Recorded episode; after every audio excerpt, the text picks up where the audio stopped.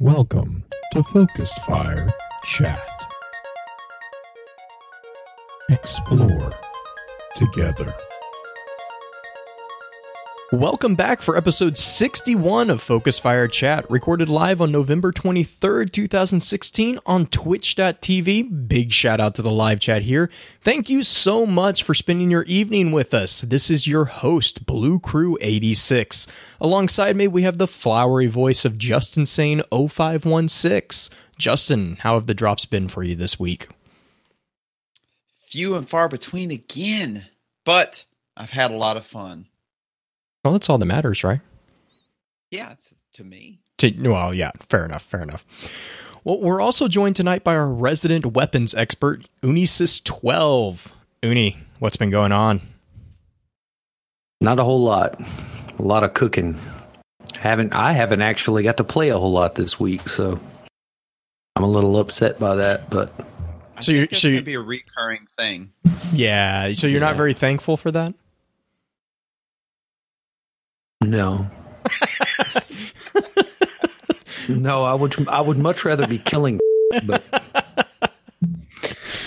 Well, as you probably know, this week many guardians here in the state are celebrating Thanksgiving.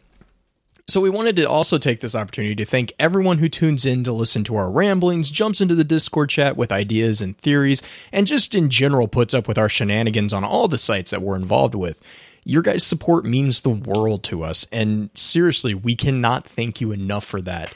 Um, and I know, Justin, did you, you had something you wanted to add in there as well, right?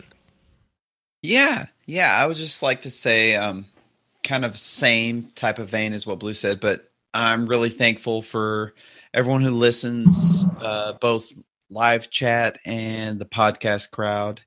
Everyone who uh, knows me on any level and thinks that I'm a worthwhile person. I think you're special. Um, and uh, I'm really super thankful for my awesome son and my awesome family. Perfect. And how about you, Uni?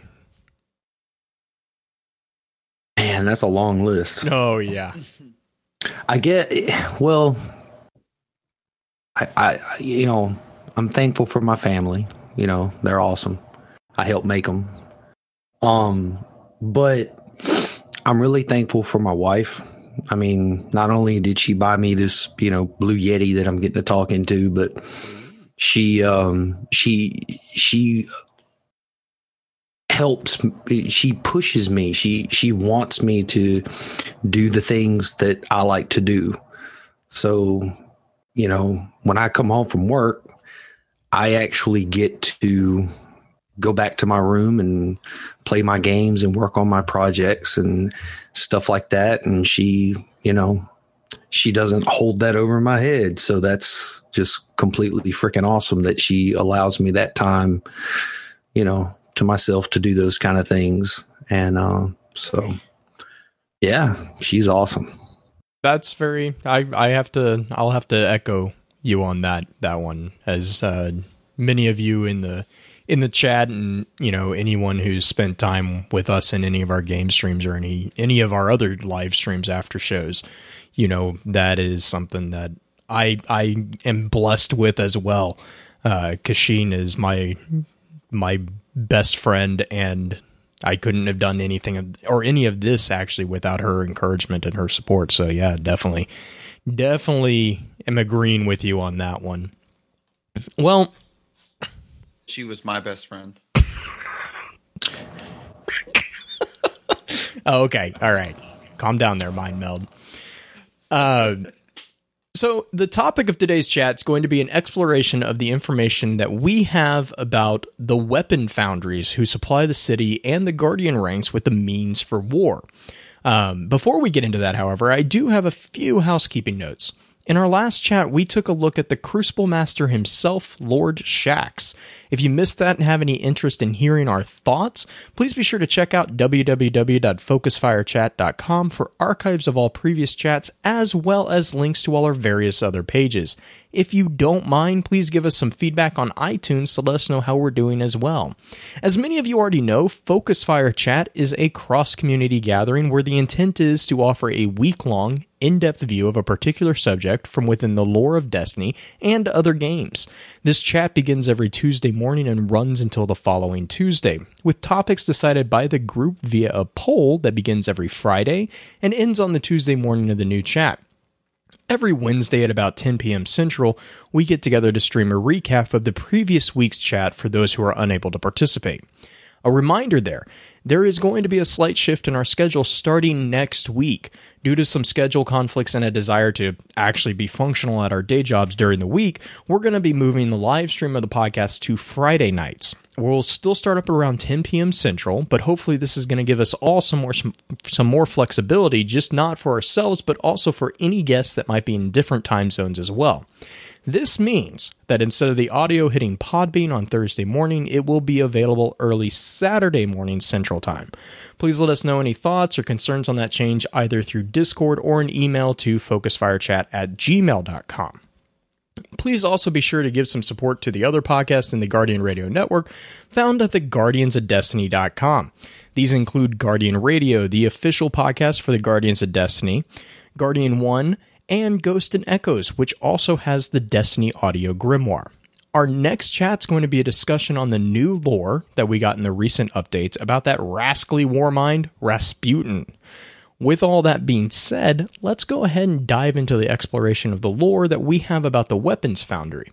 And Justin, I'm going to give you the reins for the first grimoire. Well, I think actually one of the only grimoire cards that we really have in regards to weapon foundries. Yeah, we're going to talk about my my good old friend Banshee, right? I think that's I think well and you know as as far as the Guardians are concerned, he's kind of a gateway figure for us and the Yeah. and the foundries. I mean, we kind of so yeah, I think that's a good place to start. He is the bottleneck through which all the foundries get their stuff into the tower, I believe. Um, Banshee 44 is his name. He's the gunsmith. Um, few merchants in the tower serve as vital a function as Banshee 44. His knowledge of weapons is encyclopedic, but don't ask him where it comes from. Banshee's mind and body have absorbed incredible punishment over the ages. He grapples with fragments of memory, the shrapnel of ancient ordeals that return to haunt him. And he's, you know, a little crazy. And generally a little screwed. A screwy. little bit. And we all kind of believe that he's the EXO, you know, the Banshee face laser card that we like to talk about. It's like Ghost, hit me again. Bzzz. Ah, I saw a bunch of stuff. Do it again. Like we we all. Uh, I don't want to say we all, but Yeah, I was about to say let's let's not let's not group everyone in this conversation. because I yeah, will, he I, just doesn't. He he doesn't seem that type of exo. Well, to there's me. there's that, and I also do want to make a point. We don't know if he's a guardian. yeah, I, I mean, to to point out here, it nowhere does it say that he is a guardian. He says that he's a merchant, and none of the other merchants are guardians. Uh, really, I mean, you have Amanda, you have E uh, Levante, and then um, what's the lady who controls the microtransactions? Tess Tess. Everis. yeah. I mean, none none of them are guardians, so it's it would stand to reason that Banshee is not a guardian. And I don't, and I'm trying to remember. I don't think there's a ghost around him. Correct. Yeah, he doesn't have No. a ghost. No ghost. No ghost. He would have probably made it into a handgun. Yeah, no, that's that's that's entirely true. He would have equipped it with a Spartan. I mean, a uh, sleeper. Spartan laser. Spartan laser. I might I might have been playing a lot of Halo recently. Okay, SWAT is SWAT is life. Um, but like, I mean, you know, yes, I totally see him equipping lasers into a ghost and being like, "Look what I made." But um, and the, and so yeah, and, and the reason that a lot of people attribute him being a little scatterbrained, um, is first off, he has really interesting idle dialogue, like really interesting. Um, there's a few that point to a possible connection um, to the stranger uh, via, and then we also know that he actually was at Twilight Gap. Uh, he served. He served in the military uh, in the early city days. This is all through idle dialogue, and then like through different items, or well, not items. Sorry, I'm I'm so used to Lorebot that I call everything who's not a, that's not a card an item through different bounties. Sorry, like, I'm I'm dead. Sorry I'm about dead that. No, no. It, I mean, it just in my head. It's like it's items, and if you look at the URL, it's stored as items. Um, if you don't, if you guys don't know what we're talking about, jump in the Discord chat because Uni did amazing with Lorebot. Um, but there's there's No, uh, no, Baxter, Back, Baxter, and, Well- and his team did an amazing job. look at this guy. Look at this guy passing passing the credit on. Um, yes, I'm not going to disagree. Ishtar Collective is an amazing site, but Yes, our connection in the chat is due to Uni. Um, but there's there's a number of uh, different bounties. Excuse, excuse me. There's a number of different bounties um, that actually kind of talk to talk about Banshee in particular. Uh, in Banshee, like I was saying, you know, like we were saying earlier, Banshee's kind of the primary linchpin access point. I don't know really what you want to call him, but he's really kind of our our filtering point through which we interact with particularly the foundries, um, and that being the weapon foundries. Um, we know we know of eight of them, and we're gonna we're gonna run through them, you know, kind of briefly throughout the show, and we'll we'll definitely break out different weapons. Uh, each one of them mostly has at least one or yeah, at least one exotic. So we'll we'll talk about those as well. Those those are just real quick. The known weapon foundries are Cassoid, Crux and Lomar, Daito, Häkke, Nadir, Omolon, Suros, and Tex Mechanica. So, like I said, we're we're definitely gonna get into those, um, and we and you know as as is usual in Destiny, there are there are particular ones that we know more about than others. Namely, I blame Nadir for not knowing anything. Um, but I, before I get deterred onto that point, there's one in particular. There's one. There's one quest in particular that I did want to. I wanted to bring up real fast, talking about just Banshee, and that is the Talk to Banshee quest, and it's actually a quote from Cayde. Uh, and he and Cayde says, "Maybe I'm wrong. Maybe there's a golden age firearm out there that solves every problem you point at it. But as far as I'm concerned, there's no such thing as a perfect gun. No one knows it better than Banshee. It haunts him every living moment." So Banshee is not only a merchant, Banshee's also a gunsmith. And so that's that's another thing that I think I don't know if a lot of people quite understand about Banshee is that not only is he selling you things, he's actually making you guns. Um, there's a there's a couple of exotics that we're going to talk about that he actually is the one who made them. Um, and there's a couple of fire teams that actually that actually um he's he's actually made specific weapons for. So, uh, with that being said, I know Uni. I think you wanted to talk about a couple of the other speak to banshees. Did you did you want to talk about those, or do you want to uh, weave those into when we talk about the different foundries? we could probably work those in um, with the different foundries. Um, you know, especially because there's one that speaks directly to to Tex, Tex Mechanica. Um, yeah. So we could we could probably save that one for whenever we're talking about um, Tex Mechan. Well, there's actually two, isn't it? Yeah, Yeah, two that speak directly to Tex Mechanica. Yeah, there's well, there's one that speaks specifically of Tex Mechanica, and then there's one that kind of connects to Tex Mechanica through the first curse. Yeah. Um, which one do we want to do first? Oh, let's. You want to knock out? Let's see. Hang on. So there is. Just Let me let me look here. We actually have a a link, and I'm gonna I'm gonna link this in show notes. So if you guys get a chance, and if you're interested in reading, you know, the full the full article, um, there was a this week at well, it wasn't this week at Bungie. It was the weekly Bungie update. at Bungie. What was it? It wasn't. a It wasn't. bunch It, of weeks ago at Bungie. yeah. Well, Yeah, thank was- thank it you. was back Thank- when back was- when it was the weekly update. it wasn't it the weekly update or whatever or Bungie weekly update. Um, this was way way before they renamed it, and this was it was back in July of 2015, and they actually talked. Um, they actually talked about a couple of the foundries. Uh, in the first one that they talked, well, let's see, alphabetically, the first one they talked about was Häkke. Uh, do we want to go through the week that article and then come back to the ones that they didn't talk about, or do you want to just knock them out alphabetically? and- Yeah, we we, we can. It you know it would it yeah Okay.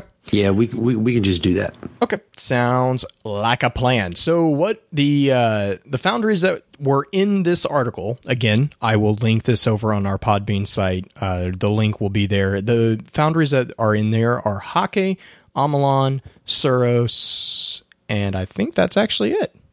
Was it just three? Yeah, Am I am I remembering Yeah. that right? Okay, so it's just three. Yeah. Um, they also, if you guys haven't seen it, uh, just mentioning this uh, with Suros in particular, this was uh, also discussed pretty actually in a pretty cool detail on the Artist of Destiny live stream. I'm going to link that in the show notes as well. Uh, if you guys have not seen that, we've mentioned this this live stream a couple times in the past. It's an amazing live stream, and I have it, I have the YouTube link that I'll throw into the show notes so everyone can everyone can get a chance to watch it. There are some really cool little trivia facts, especially about Suros actually, and about Eris. I think was the other one that they kind of went into detail on. But um, with with that being said, let's look at let me let me do let me present the historic notes from Zavala, and then uh, Uni, I'll let you take off on Häkke if you want. Sound good? okay. Okay. Okay. So this is actually a quote from, like I said, the the Bungie Weekly Update, and it's a it's a historic note from Commander Zavala, and he says. The weapons used by our guardians come from the salvaged remains of our golden age and new discoveries in advanced energy systems. After the collapse, gunsmiths, who were the best at repurposing and repairing these artifacts, quickly became crucial to any group's survival. But with large arsenal comes power, and threats to our common goals force the city to monitor the size of its weapons foundries. The foundries that survive today are the best of the best. Some are built on centuries old traditions and tribal knowledge. Others grew with new discoveries and rediscoveries, and each one has proven vital to our survival. And that's the end of the quote. Uh, a couple points that I want to pull out of that that before I hand it off to Uni for uh, specific on Häkke is the fact that they actually put a ceiling on the growth of foundries, and that's important to remember. They they actually, and that's kind of in in my theory. That's also kind of the point of the consensus. Not only is it putting a, a cap on the the balance of political power of factions, it's also putting a political uh, limit on everything else.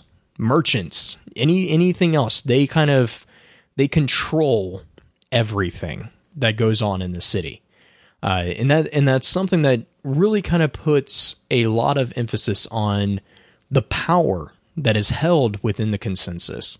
Um, and it also kind of points to why factions fight so hard to be part of the consensus, to be part of the those three major factions. Um, that's why you know it was such a big deal when the Concordat was kicked out and kind of eradicated, and that's why they fought so hard to not get kicked out. Is because this is the this is starting to show you a glimpse into the amount of power that these these individuals really really hold within the city. Um, and that and and I think that's that's something that a lot of people don't really I wouldn't say that they don't pay attention to, but it's something that's kind of lost and put on the wayside because most people when they play Destiny, you know, as much as most video games, they they're they're focused on what's the most powerful weapon in the quote unquote med- meta of this week or this mm-hmm. month or whatever. They don't really pay attention to the intricate storylines behind it, especially the intricate storylines of not just that weapon, but the weapon's founder, the foundry that created the weapon, and that's something that's really interesting. Um, and so with that, I'm gonna give it. I'm gonna give control to Uni, and we're gonna dive into Häkke. Real quick, one of the things that that that little bit that you just read through, one, one of the really interesting things is, um, essentially what you're what you're talking about is the um economy Right. Right. what we do in game when we go to um, our faction of choice and give them spin metal Mm-hmm. or we we um, you know we give them heavy ammo synthesis or whatever that's what gives them that leg up on everyone else is is that they they are a, a spoke in the wheel of that economy. And whichever faction can have the most materials their gunsmiths and their quote unquote foundries that tie to them have more materials to do more things. Yep. and Well, and, and it also and it also states in this as as well is that after the collapse, essentially for all intents and purposes, invention stopped. Mhm. Okay, um, weapons did not progress um, after after the collapse. There, was- there was- for what you know was is probably hundreds of years after the collapse, weapons just they were repurposed, they were repaired, and that was it. No, no new designs came out for a long, long, long time. So it, it, really kind of gives a whole, you know, new. It really puts a definition, I think, on the Dark Ages, if you will, because that must have been a rough, rough time, and it Mhm. also can explain why the Iron Banner weapons look the way they do. Mhm. I do I do want to make one little quick point actually in regards to what you're saying with the factions that's why a lot of people when they before before we had custom matches and actually one of the things that I, I saw a lot of on Reddit was the idea of having faction wars and like instead of like having the Iron Banner, you know, the Queen's Wrath or anything like that, there was there was a large group of people on Reddit who were making the point of, you know, what would be cool would be having an having a week long activity in which, you know, say so I I'm a Dead Orbit follower and I know Justin is part of the Rainbow Death Squad. Um Yes. and so like having having a week long thing where if you jump in game, anything you do, anything you do builds your faction's rep, right? So like you do bounty patrols, you do uh you know crucible matches, you do strike any anything that you do helps build your faction faction control or not control uh faction rep rep within this you know week.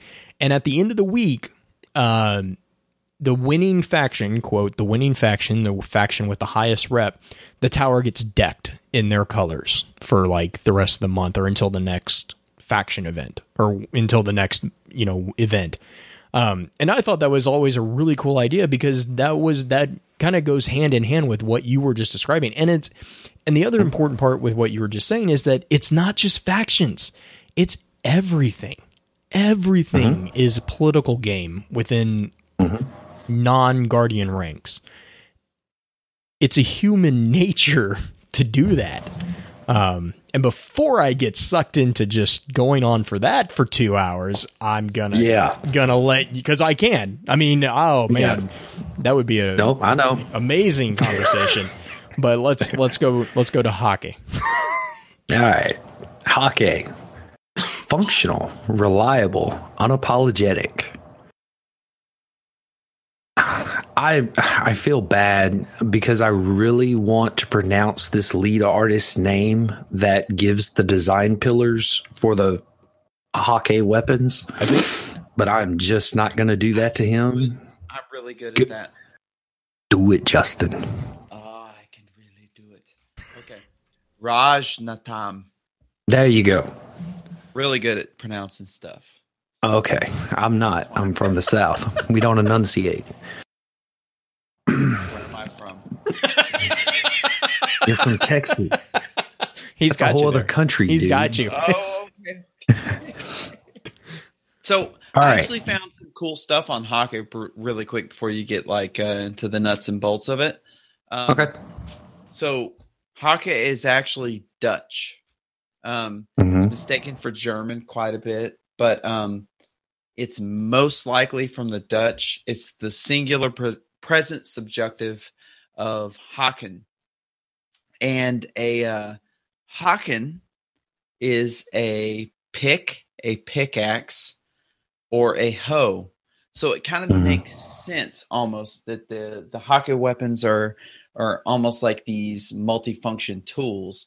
And I know we have absolutely no data to support this, but the Mida multi tool seems to me just not so much its look, but like its its functionality seems to me to fit the Häkke mold because it it just seems to do so many different jobs.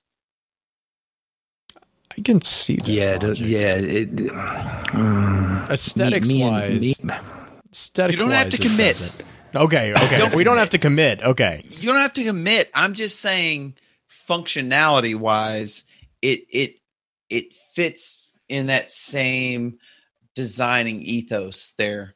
If if you were a Häkke designer, you would almost have to look at the Mida multi tool and say, That is a good weapon.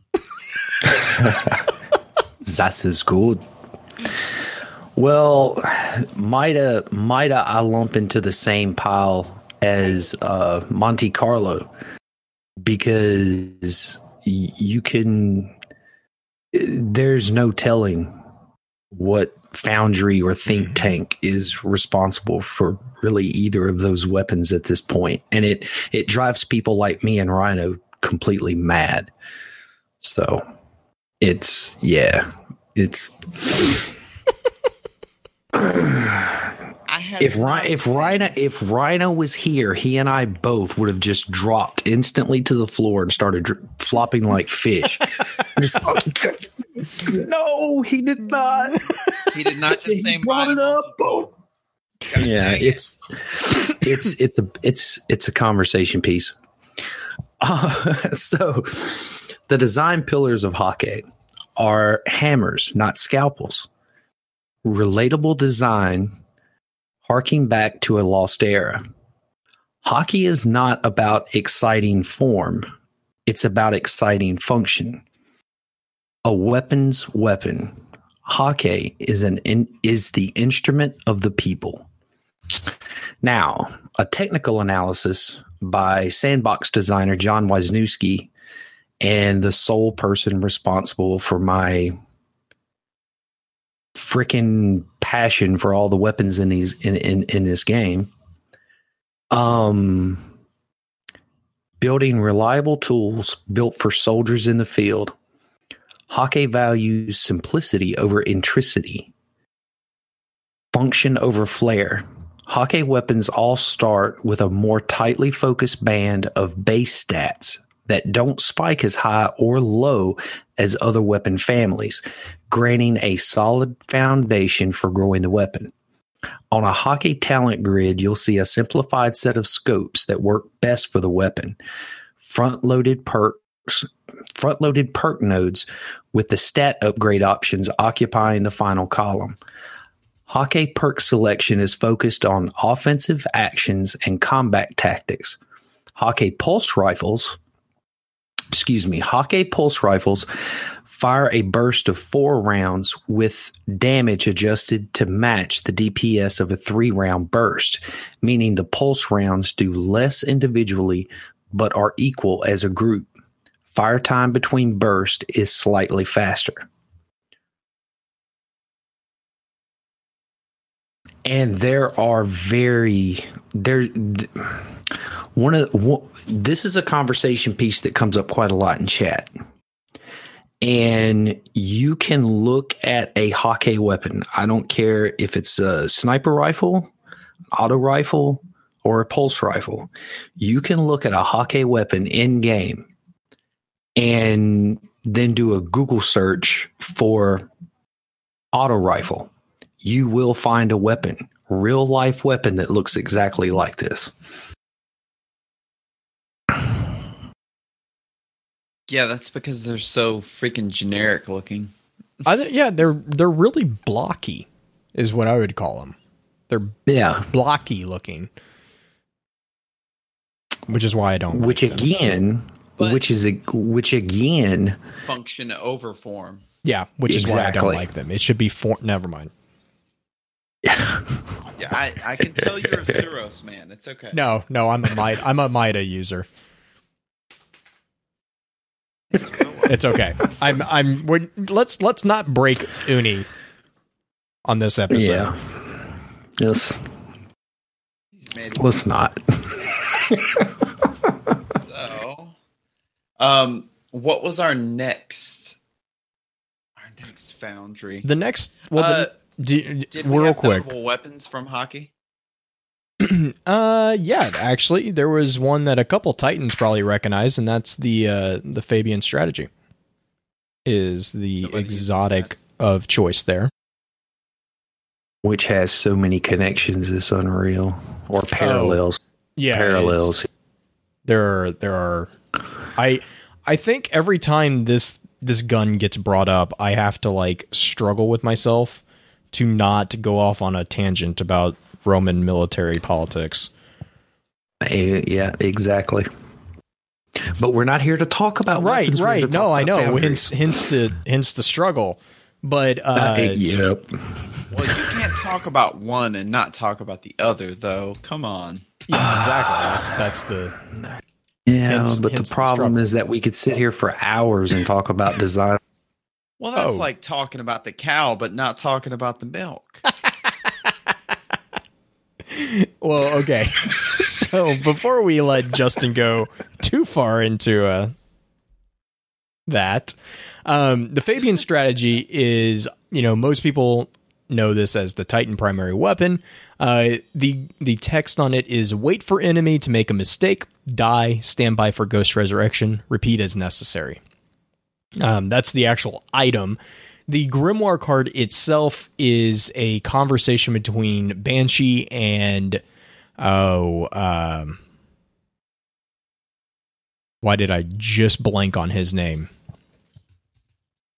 The blue dude. Uh, is it is um Zavala, That, no, not Yeah. Zavala. Um, Rahool, God, Raul. Gosh, man, Aldrin? I that's Aldrin Petra.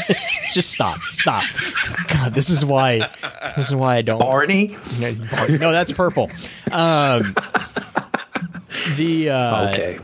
the Fine, get uh, technical. So the conversation is between Rahool and Banshee, and it's it's talking about a historical engram, and it's a really it's a really funny conversation. I'm not going to read it, um, but it does it does point out that the connection to the name Fabian Strategy is actually a nod to Fabius Maximus, um, who was a Roman strategy. Uh, so basically just uh, if you guys get a chance to read that, that's a really fun card. Um, but that's really the only exotic specifically attributed to Häkke. Um, and I know I completely missed this one, but Omolon is also another foundry that was in this this update. Um, Uni, did you have anything else on Häkke that you wanted to wanted to talk about before we jump to Omolon? Outside of the fact that if you are a Titan and you have a Fabian strategy, use it. It's it's it's actually a great weapon. Outside of that, yes, I'm done. Okay, fair enough. Fair enough. Uh, so Omolon, this one, uh, Uni, I'll I'll grab this one since this is a this is a old favorite of mine, and this is this is their motto is the future is what we make it, and so Omolon is really focused on experimental design, I guess you could call it. Uh, in the design pillars, uh, which again was from Raj Natam, is experimental, bordering on irresponsible. Gives you a good sense of that idea. Uh, powered by barely understood technology, a fusion of the mad scientist and product engineer of the new frontier, and Hallmark is the liquid ammo display in Omolon power cells. Omolon is the future returned. I feel like a commercial, but um, and so and and that's truly Omolon's whole thing is that that uh, display, the ammo display of liquid, that is the hallmark design point of an Omolon weapon. Um, go for it, Justin. I was just gonna say that's not that high tech. That f- that function isn't. I would argue that hard light is kind of a high tech gun. No, no, I'm not saying Omolon's not hard, high tech. Oh, you, that hallmark. I think I don't think they were going for. I think that was just kind of something to set them apart. You know, obviously, I think it's a cool little nod. Um, I know a lot of people think that that's actually the ammo. Uh, and my un- it's my understanding is it is not the ammo. It is the ammo indicator. Is that Well- correct, Uni? I'm I'm one of the ones that feel like it's the ammo. Okay, well, okay. In that note, Sorry. You don't have to ask me, Blue. I'm right here. You can ask me. Okay, Justin, Justin, is that correct? Okay, okay. Well, listen. Everything it says about Omolon is it's the ammo display. Uh huh. So I've thought about this long and hard. I could actually make one of these in real life and I could make it work. All it would take is two bladders, one filled with liquid and another that kind of encased the the housing that housed the ammo. Mhm. Every time a bullet was vacated from the chamber that housed the ammo, a little bit more liquid was let into that bladder Mhm. every single time. So you constantly had, and then when you reloaded, you pushed the liquid back into the vial that you could see in your hung jury, and you saw that you had full ammo. Every time you shot a mm-hmm. bullet, a little bit more mm-hmm. liquid left the the sight glass, as it were, Yep. and entered the you know the chamber where the ammo was. I don't think that's that high tech. We've been doing that for an awful long time.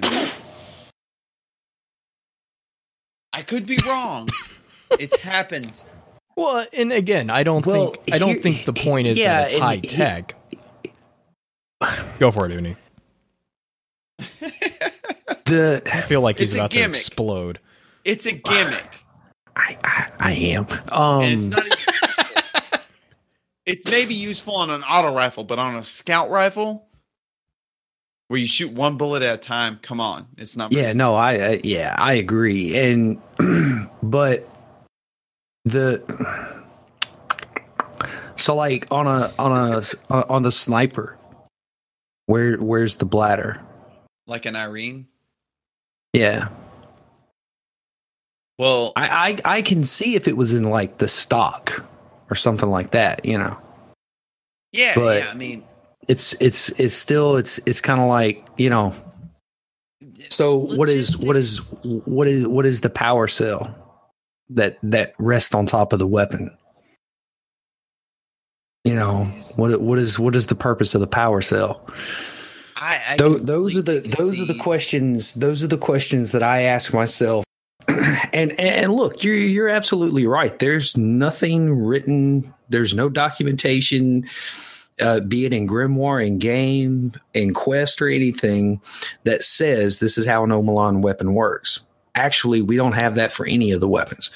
But so all this is speculation, and you may be absolutely right.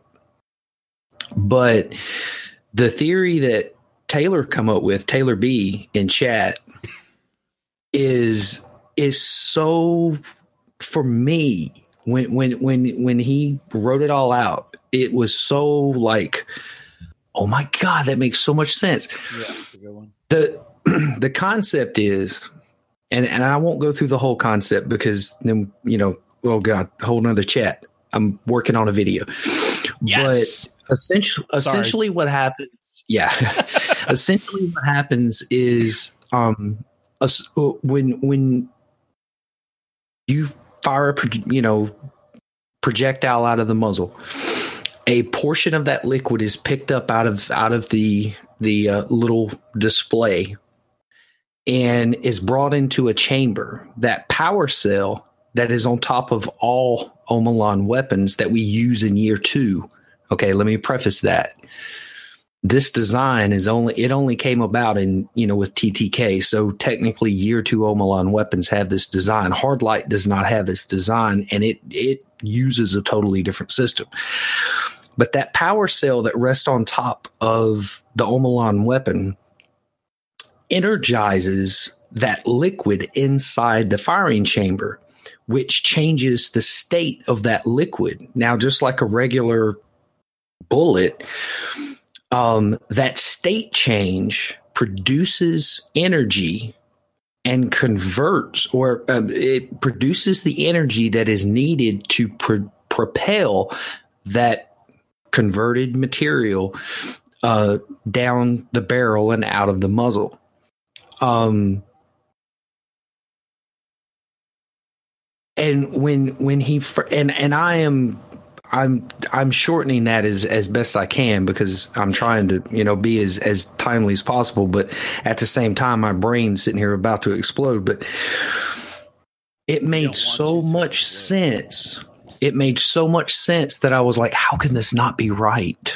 You know, okay. and it, it, but you know, but you could be you could be right as well. You, you're you know the thing that that deters me from thinking that the the liquid level has anything to do with the actual ordnance fired from the weapon is the mm-hmm. fact that you can for all intents and purposes think of that weapon as a closed system right mm-hmm. you can put more ammo in it but do we ever see any more liquid being put in it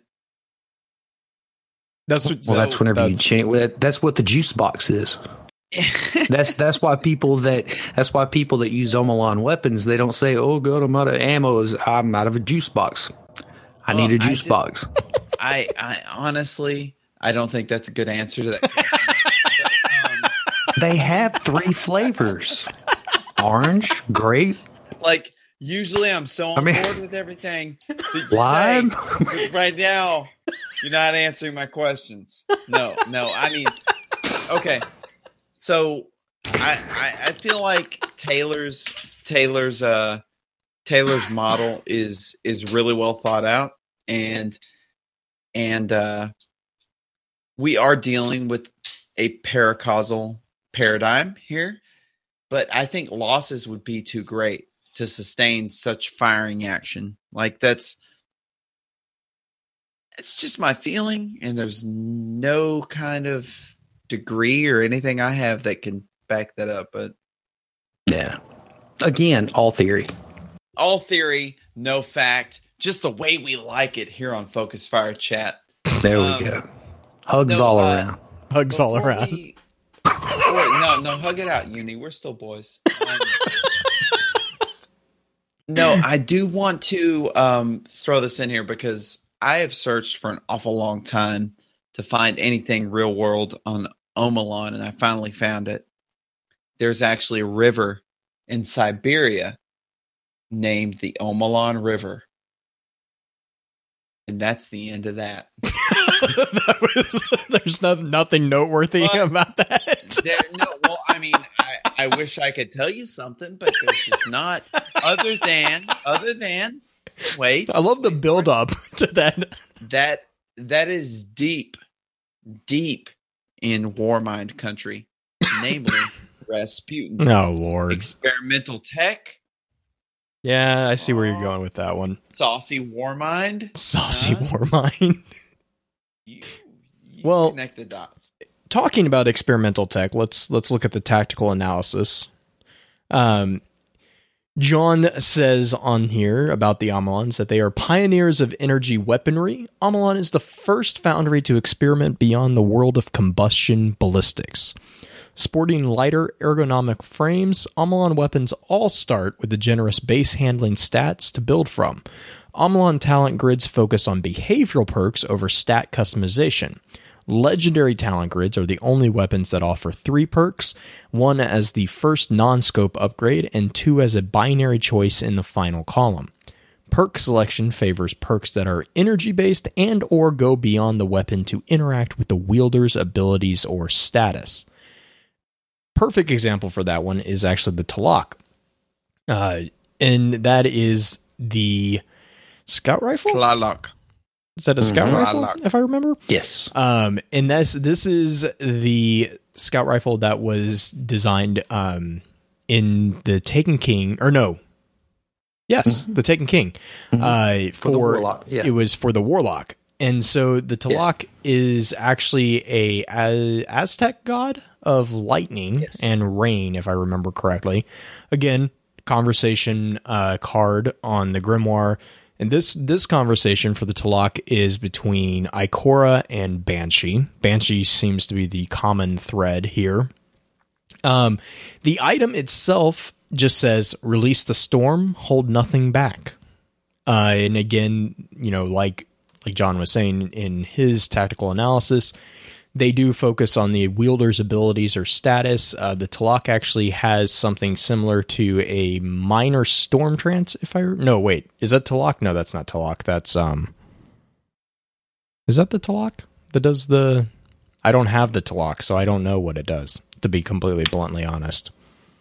It um Am I- with- w- when you have a full when you have a full super, Mm-hmm. um, the stability is increased on the weapon. Okay, and the fire rate is increased Okay. increased on the weapon.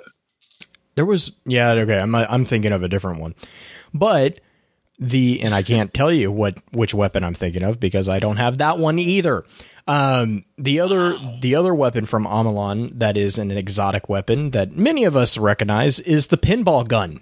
Uh, many of the the actual name for this gun is Hardlight, but I just call it the pinball gun because if you've ever gotten trapped in a hallway with one of these things, that's what happens. You get to play pinball with bullets and you always lose. Um, Boots and pants and boots and pants and boots boots and and boots pants. and, yeah, it, it really God. The the week was oh the week that Xur sold this gun was uh it was so bad in Crucible. I wa- it was I walked into a hallway and it was like literally everyone on the team had hard light, everyone on the other team had hard light, and they were all bouncing it around the corner. And it was just like I'm like I'm j- I'm dead. Okay. Yeah. So hard light is the quote here is ionized polymer symbolistic attack platform. The system's lethality is dynamically robust across tactical spaces. Basically, it's a pinball pinball machine. Um, and as Uni said, this is actually a little bit different than the standard Omolon. Uh, mostly because it's a prototype. Uh, it was actually built as a showcase um, with very, very, very, very rare materials and was actually a um, a team effort between Specialist Exos and at least one Warlock Thanatonaut. Gotta love those Thanatonauts. So yeah, it's it's uh it's it says in its current iteration, the hardlight design fires a superheated polymer round with exotic capabilities. Like killing guardians after bouncing off four walls.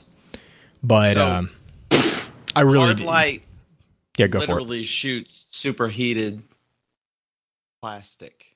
Yeah, that bounce yeah that, it explains how it bounces so well it's basically bouncy balls that kill you so you know not only is that injury it's also a lot of insult thrown in there that you just got killed by a bouncy ball and it burns because it's superheated. oh my gosh if you can't tell i am not a fan of the hard light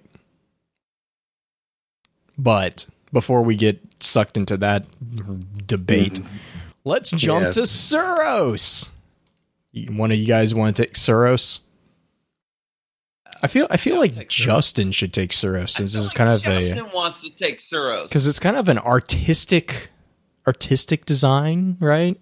elegance, Ele- okay. elegance, and the base of brutality. That sums up Justin so well. Yes.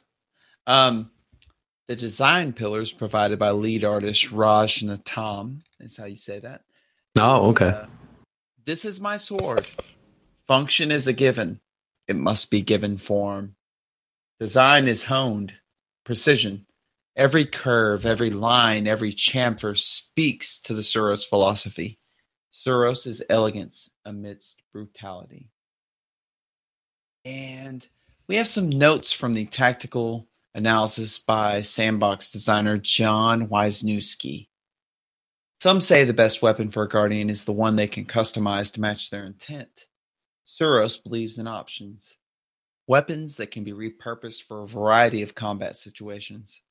Suros talent grids offer two columns of, t- of two stat perks, granting more options for changing weapon stats than any other foundry.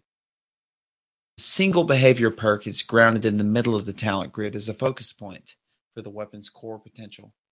If you want a weapon that can flex from CQ to ranged, quick to powerful, fast handling to hard hitting, all with a swap of a few nodes, Suros. Yes. And they all look like suppositories.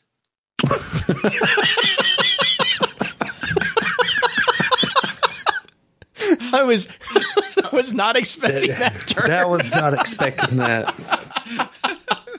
People, this is this is why we love Justin. Live. Okay, so the Suros auto rifle was the first thing I saw. oh It my looks so- gosh. It looks so aerodynamic. Um, it it does. go. okay, real fast. Um, I did want to point out a chamfer. Uh, he said every curve, every line, every chamfer speaks to the Suros philosophy. A chamfer is something that is used predominantly in architecture and actually kind of, uh, I, I guess, kind of furniture woodworking. Uh, there's there's actually a geometric definition of the word, but usually when you hear of chamfer, it's a what's usually a transitional edge between two faces of an object. So like normally you would have a hard corner on a cube. A chamfer is kind of a a bevel that kind of round it kind of it kind of softens the edge.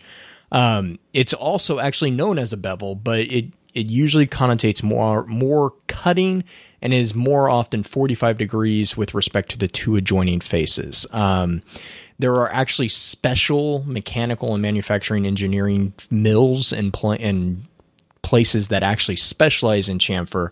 Uh, and so the, it, it's basically when you see the Suros and, you know, like Justin just kind of said, they're kind of aerodynamic. Um, that's actually what it's talking about. That aerodynamic kind of that that feeling. That is the chamfer. There is no, you know, when we were talking about the Häkke, they were very bulky and very boxy.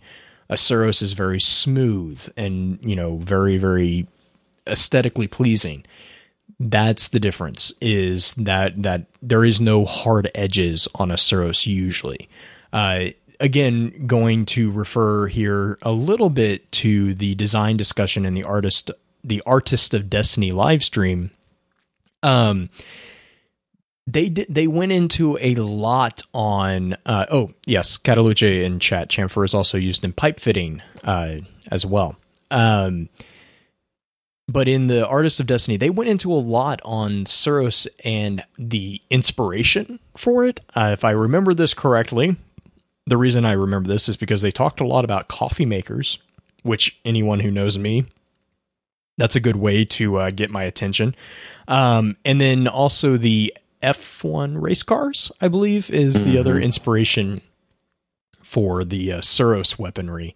Um, especially the rocket launcher, I believe, is the one that they were they talked about quite a bit, and then obviously the regime. Um, you know, that's gonna be gonna be the the Suros that a lot of people, a lot of people recognize, uh, and it, it's now back in black.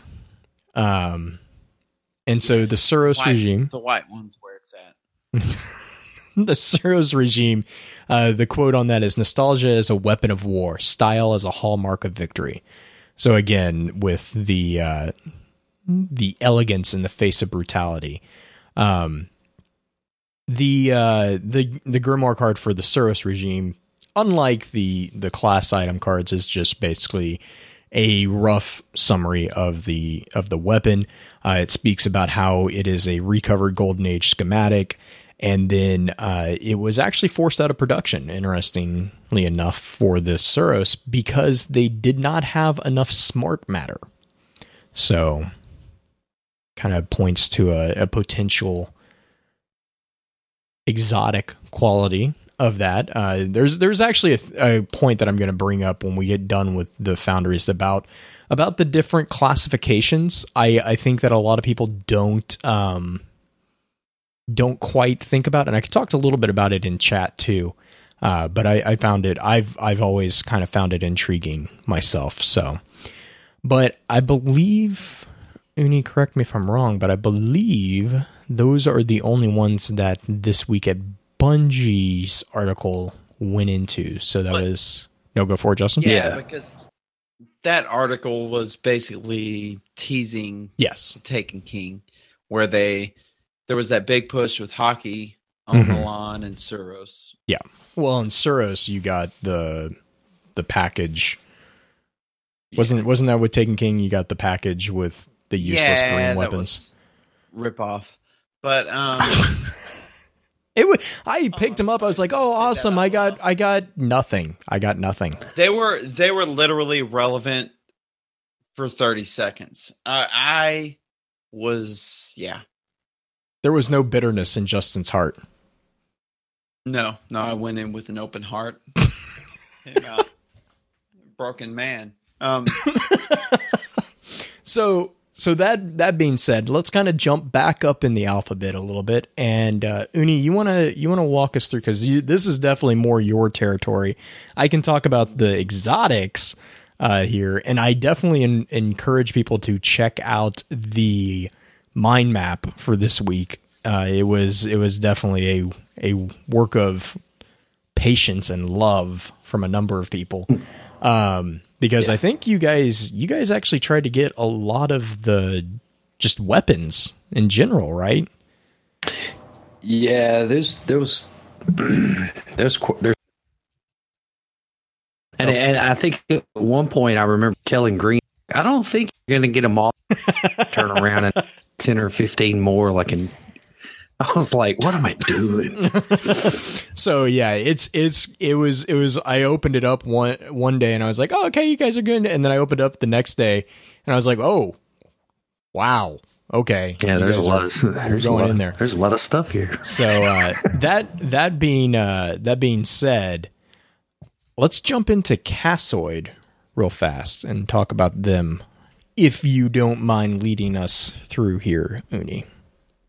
Mm. Well, they deal primarily with the um, special materials. Um, yeah, if I'm not mistaken, they're the ones that Shax has to go through Banshee to get the um, the special metals that are needed for our swords. If I'm not mistaken. Yeah, the Arms Day alloys. Uh, Yeah. the uh, yes, that is correct. We have to. That was one of the reasons we had to wait for the sword for the Arms Day, which, by the way, is every Wednesday. Um, the it's uh, a go. Our ghost says the alloys Lord Shax requires are listed in Cassoid Foundry's next Arms Day shipment to the tower. Good timing. So Yeah. um so the naming scheme for most cassoid weapons um is a Latin word sometimes followed by a Roman numeral. And a, uh, a brief tactical analysis of cassoid would be uh, um, most mysterious of the foundries. Um, the weapons uh, let me see if I can open this a little better. Sorry. Could have been more, you know, prepared, but I wasn't. Uh, yeah, I know. I'm sorry. We can end it now. we get all right. We're No, done. seriously. We're done. Yeah. Everyone go home. Most mysterious, yeah, uh, Papa Colwyn. Most mysterious of the foundries, the weapons stumbled by those stumbled by those fortunate enough to uncover them in the field, or earned by the elite, find that only worthy guardians can wield these deadly trophies. Um, some of the cassoid weapons that you may not know are cassoid weapons. um, one being Invective, and the other being Telesto. Um, interesting little tidbit, completely off the cuff here, um, or off the beaten path. Um, is there is a theory that invective slash cassoid has some sort of ties to a certain warlock order um, or may possibly have certain ties to a certain warlock order? Interesting. I would i would look that up um anyway there's a couple of other cassoid weapons uh, that i'm sure people have gotten numerous of like the uh, bronzed nox valo the Nox Revis and the Moss Ardis. Mm-hmm. Um, and um, so yeah, those are those are cassoid weapons, and I, I think it's really cool. And this is something I spend a lot of time with. Is um, you can track a lot of these down just by looking at the the frames of the weapons. So if you can find out that, say, like you know, the Moss artist is is a cassoid weapon. Well, if you start looking at all the hand cannons that look like that, you begin to find that these cassoid weapons are all over the game, and you've probably been playing with them all year one and didn't know it. And so, I, I find that real intriguing. Um, and that's you know, yeah, that's that's that's how that's how I spend my days. well, and you know, actually, you just made me realize we did not talk about the naming scheme of the three that we just got done. So I'm gonna I'm gonna touch on that just real fast. Um, Häkke are named generally named after female women of power or influence from mythology and history. Um, yeah, and then Ludmilla. Mm-hmm. Uh, the Jesus. the Omolon Omolon are what are Omolon? Is that the mythol the oh that's I don't think we have the name uh, for Omolon. Yeah, I did. One down. Yep. So we have yeah, one no. one of the three. Yeah, it's it's uh, named after female women of power or influence. I think we from mythology. There's well, so Häkke doesn't really pull from mythology. Okay. Okay. But Omolon, um, Omolon uh, does pull from mythology. Um, yeah, because the Kumakatak so, is the one that always. Right yeah, now, that's the one that always. That, that doesn't mean that doesn't mean that there's you know um, you know a Häkke weapon can't be named after something right. from mythology right. but but almost all Omolon weapons um, are named either by um, their a female of of you know power or influence or mythology. Oh, okay. I got you. I got you. Okay. So, and then I don't uh, Suros is kind of Suros random alphanumeric value. yeah, it's not. They have their name in it, it. Is pretty much their naming scheme. So yeah. Suros PDX forty five. Yeah, it. I think I think it's probably something to do with the pulse, and then you know the auto rifles and but yeah, it's it's an alphanumeric followed by or Suros in all caps followed by an alphanumeric value uh, is Suros's naming convention. So yes, no, they they they're good at advertising themselves. But uh, so yes, uh, invective and telesto. The other common thing that was kind of interesting about Cassoid is the invective is actually known for a really, really interesting feature of the self-replicating ammo. hmm So I, I don't know if uh, if that was uh, is that a common feature in Cassoid no. or no, No, That just Invective's the only one that does it aside from Icebreaker, and that's an interesting Oh, thing that some right, people right. bring That up was- that yeah. that you know they feel like oh well you know maybe Cassoid built you know Icebreaker, and technically no because Icebreaker was a uh, a a joint venture Mm-hmm. between not only the Vanguard but essentially the Vanguard approached numerous foundries. And so numerous foundries got together and designed icebreakers. So it's very possible that they took the invective firing system Right, right. and used it in icebreaker. I was just about to say, I it sounds. think it's probably the other way around. it's it's it's could be possible. It's possible, I think but- Clovis Bray Oh, was God. trying to Here we make. Go. He Here we was go. trying to make a handheld time machine, and he made Icebreaker, and then someone perfected that and made it Invective. Anyways, possible. Again, it's it's all theory. oh lord, just just someone stop him. Um, that was a terrible icebreaker. But anyways, moving on to. Uh, sorry, I couldn't can't couldn't help myself on that one. Super good advice. Oh God, we're not going to start this because we'll never end. Um, Crux Lomar, let's get out of let's get out of this troublesome. Oh, my two favorite weapons designers, Feizel Crux and which what's Mr. Lomar's first name? He's my favorite, I should know. Vic, Had, had, yeah, I was going to say, had you not asked, probably could have told you. Victor, uh, Victor Lomar. Yeah, I got it. I know. I know what's going on. So, uh, Crux Lomar, as Justin has pointed out, is actually a joint venture between two individuals. Um, and they are, they're kind of, well, the tactical analysis for that is that they, the answering of sorrows of war with devastating delivery systems built from death and destruction. They engineer malevolence.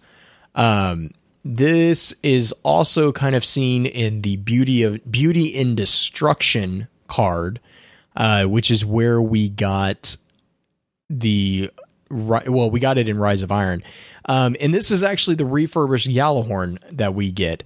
And the quote is from Victor, and it says, "This commission is a commemora- commemor- commemoration." They deserve something dependable. These men and women did not survive the gap so that you could make art and that's a transcript from the Project Heimdall development log. Interesting note there. Heimdall was actually the individual who bore the Gjallarhorn uh, in mythology, if I'm remembering that off the head off my head correctly. Um, so there's a there's a connection there for you guys as well. But the uh, so the new the new Gjallarhorn uh, again is com- is a combination effort between Crux and Lomar and actually Shiro. Shiro actually kind of jury rigs uh, some Siva tech into it. Um, and j- kind of in the same vein as Suros, they they try to embody beauty and destruction, but whereas Suros kind of seems that they're focused more on the form and Crux kind of focuses more on the function a little bit, not so much as Häkke, but definitely a little bit more on that. They are definitely more focused on how to make things go boom. Um, the three exotic weapons from Crux Lomar that many people know are is going to be Dragon's Breath, uh, Truth, and then of course Gjallarhorn. Uh, Truth is the one that has a crazy seeking ability. I've seen that thing take 90 degree turns and it's very terrifying. Um, and then Dragon's Breath is the one that makes you think that you're a Sunsinger Warlock because it does solar flares. It also is the bomber plane design. And then obviously Gjallarhorn, everyone knows that one.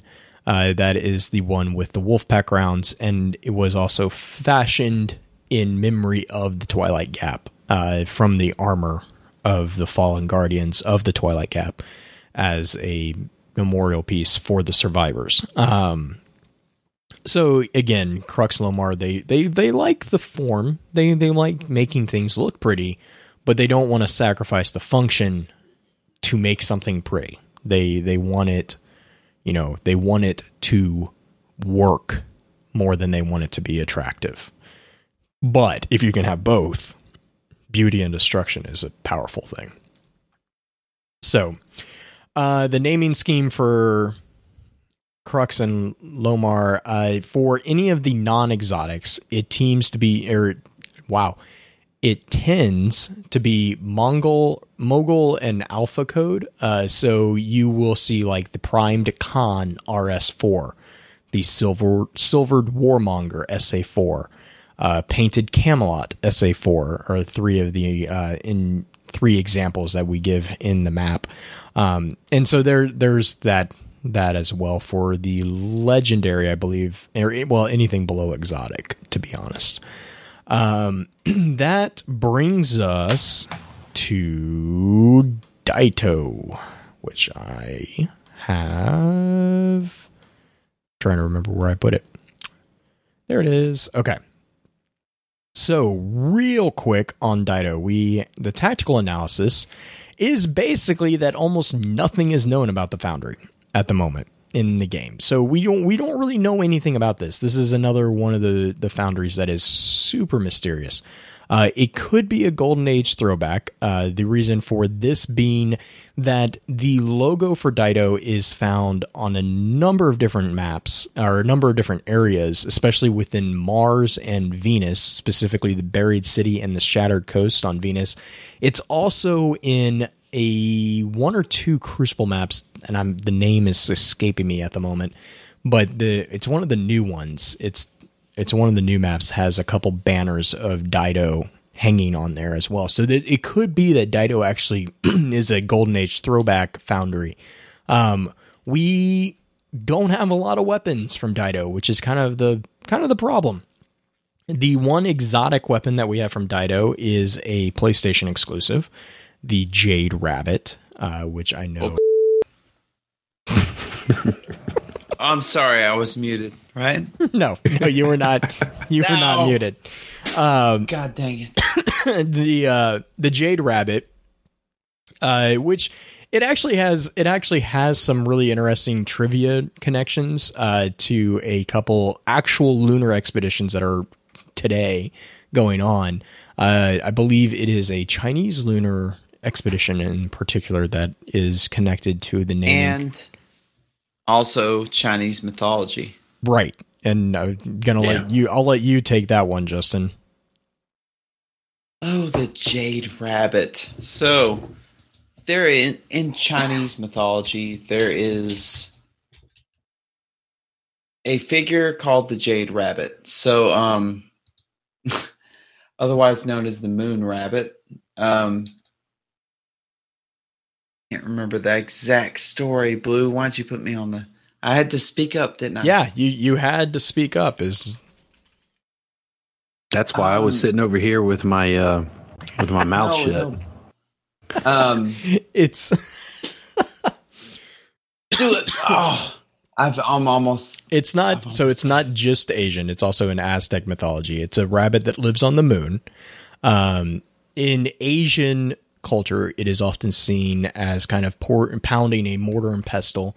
But uh, depending on the culture uh, and the folklore, in that the contents of the mortar differ, um, it is often portrayed as a companion of the moon goddess within the Chinese folklore and basically its job in chinese folklore is that it is creating or is help it is helping to create the elixir of life um, however in japan and korea it is simply pounding ingredients for rice cake so you know depending on where you are it, it varies on the importance there um, so What? So kinda- one guy kinda wants jumps- to live forever. yeah One kinda- one guy wants to live forever. The, the other one oh you broke up you broke up but yeah and so Oh, sorry. No, and um, there is there is a uh, oh mage. Thank you. Rice cake equals life. So there you go. I have no. I, to me, it seems like kind of an odd. I have Different. very different life goals than Mage. to- Yeah.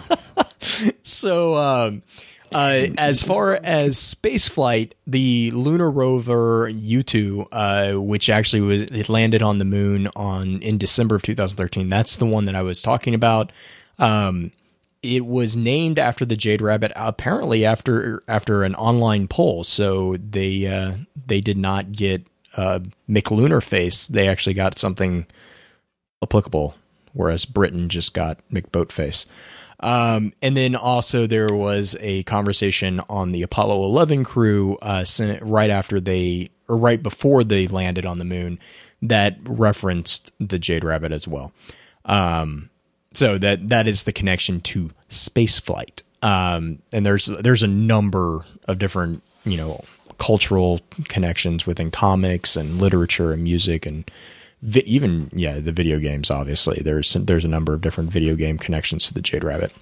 But um so that's that's the only exotic that we have from Daito which that is not entirely surprising. Um you know most most foundries actually only tend to have one exotic but what is kind of surprising is that there's not really a lot of other weapons. Um, we really only know of the silvered Caracas LR4, um, and that's kind of it. Uh, it's Yeah. it's basically and and of course there is no explanation on the the gun. It simply says a highly accurate Daito sni- sniper rifle earned through glory in the Crucible. Thank you. That was super super useful. Um, Yeah. So yeah, there's not there's not much known about them other than the potential of there being a gold them being a golden age throwback foundry. Um, that brings us to I believe Nadir, and Nadir is uh kind of a interesting one. Um, the Uni, do you want me? You want to take this one, or do you want me to take this one? Oh, I can take it. Okay. Why don't you? Why don't you run us through the summary of Nadir? Okay. Rooted in scientific mythology, Nadir has developed weapons drawing from the depths of the unknown with precision. And their overall naming scheme is uh, a scientific title with a letter uh, designate. So an example, and uh, bleh, bleh. see, blue, you're rubbing off on me. I'm like, I'm like, I'm done talking. my, my mouth just went stop. um, so like there's the painted Neptune MSC and the Braun Chasm ESC. Um, there's several others. Um, Silver Continuum and um, yeah, there's bronzed chasm and black chasm. So that's something kind of interesting about some of these weapons. If you go back to year one, um, a lot of them would have this painted bronzed, silver, black um, designations, you know, before the name or or whatever, and I guess they were supposed to signify that one weapon was a little higher level than the other, you know, all within a, a you know, rare hierarchy or whatever. Mhm. Anyway, the the newest weapon by them is the exotic heavy machine gun, which I have yet to get, uh, Nemesis Star, and I am completely jelly over that. Not just because it looks like a submarine. um, It really does, actually. Now that you say that, um, Um, but yes, it, it it's it's uh it's it's supposed to be a pretty pretty killer weapon. But it looks very pretty. Uh, and so th- Yeah. the Nemesis Star says, "What is the answer when the question is extinction?" And it actually it actually has a bit of a, s- a unique nod to its foundry. Uh, it says, "Who or what is the weapons foundry known as Nadir?" Where did it come from? And is the Foundry's name a commentary on its own quality or that of its rivals? An expression of fatalism, an inside joke. I'm gonna get in that. I'm gonna get on get in that in just a minute. Um, do these questions matter to a next next to a weapon as powerful as the Nemesis Star?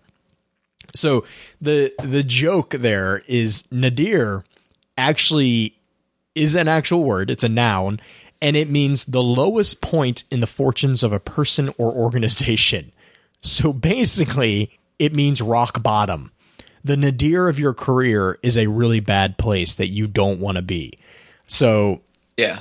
it, yeah, it, Or in or in astronomical terms, Right. the point opposite the zenith. So the zenith would be the absolute highest you could be. The nadir would be the absolute lowest you could be. it's, it's so, So- yeah. no, way, I, I, way to really, yeah, and yeah. that and that's kind of the thing is like is it a commentary on its own quality or that of its rivals i'm like or an inside joke i'm going with it's an inside joke to be It's like yes, gotta be. naming your new product the fail. Yeah, The fail.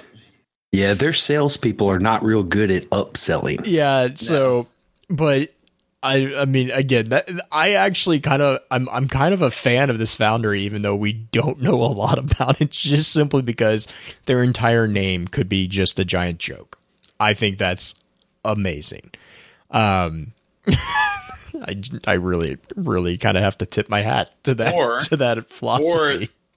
The bound the foundry was born out of humanity's nadir. right, and that and that's kind of the other thing that it Oh. says is like, is it is an expression of fatalism, you know? But then it's like, ultimately, do these questions even matter next to the, Well, the giant submarine Not gun? not even not even fatalism, but was was the foundry born out of that time that was humanity's lowest point? Mm, That point from which we only have one direction to go, and that's up. right, and you know, and it's interesting too for me is so Nadir perverted optimism, Right. Pretty much. Well, yeah, it's gallows humor in a way. Um, but the other the other intriguing part is okay. So the weapon is called the Nemesis Star, uh, and so the founder is Nadir. Nadir meaning the lowest point. Nemesis is um, is a downfall. I mean, that's ultimately what Nemesis is. You know, the the common understanding of Nemesis is kind of that inescapable agent of someone's or something's downfall. So the cause of the downfall. But it also can mean the downfall caused by an incident. So like you can actually you can actually use Nemesis to mean the actual downfall. Um, and so a Nemesis star is the downfall of a star by Nadir, which is the lowest point. You see, kind of, you see the thread of connection that I'm. Yeah. Yeah, it, it- that that to me kind of is intriguing.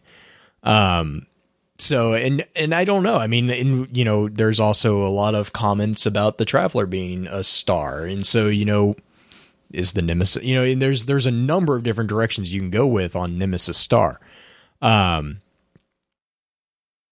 yeah, and left leftward in chat is saying that Nemesis Star is essentially a doomsday celestial body. So when it, it says that, it's a comment on the other foundries. You could read it as it's the gun that will crush the competition.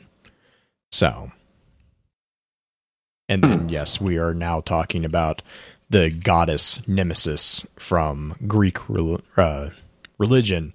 Uh, basically, to put that in perspective, um, Nemesis was the goddess who, excuse me, who basically enacted retribution against any who succumbed to hubris, which in Greek mythology or Greek, the Greek era and the Greek mythology was uh, arrogance before the gods. So hubris, as we understand it, was a little bit different in that time period. Um, she she was also known as I'm not even going to try to pronounce that one, but also Adrestia. Adrestia was another one, which basically means the inescapable. So Nemesis is inescapable, um, and as a as a trivia, another trivia fact, the Roman counterpart was Invidia, uh, and so there's there's a lot of kind of connections there as well. So yes, that is that's the mythological connection for Nemesis. And that brings us to the last foundry. Some people's favorite foundry, some people's most hated foundry, Tex Mechanica. Justin, you want to take Tex Mechanica? I know, I know how you love the gunfighters. Ah, I love me some freaking Wild Wild West gunfighters. Yeah.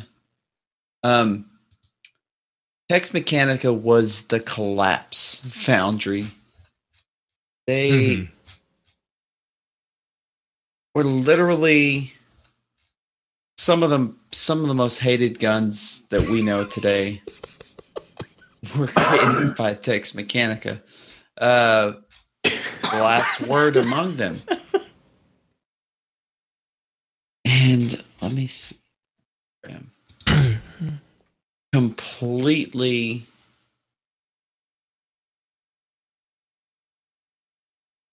You want me to run through the design pillars real quick? yeah, yeah, go right. Okay.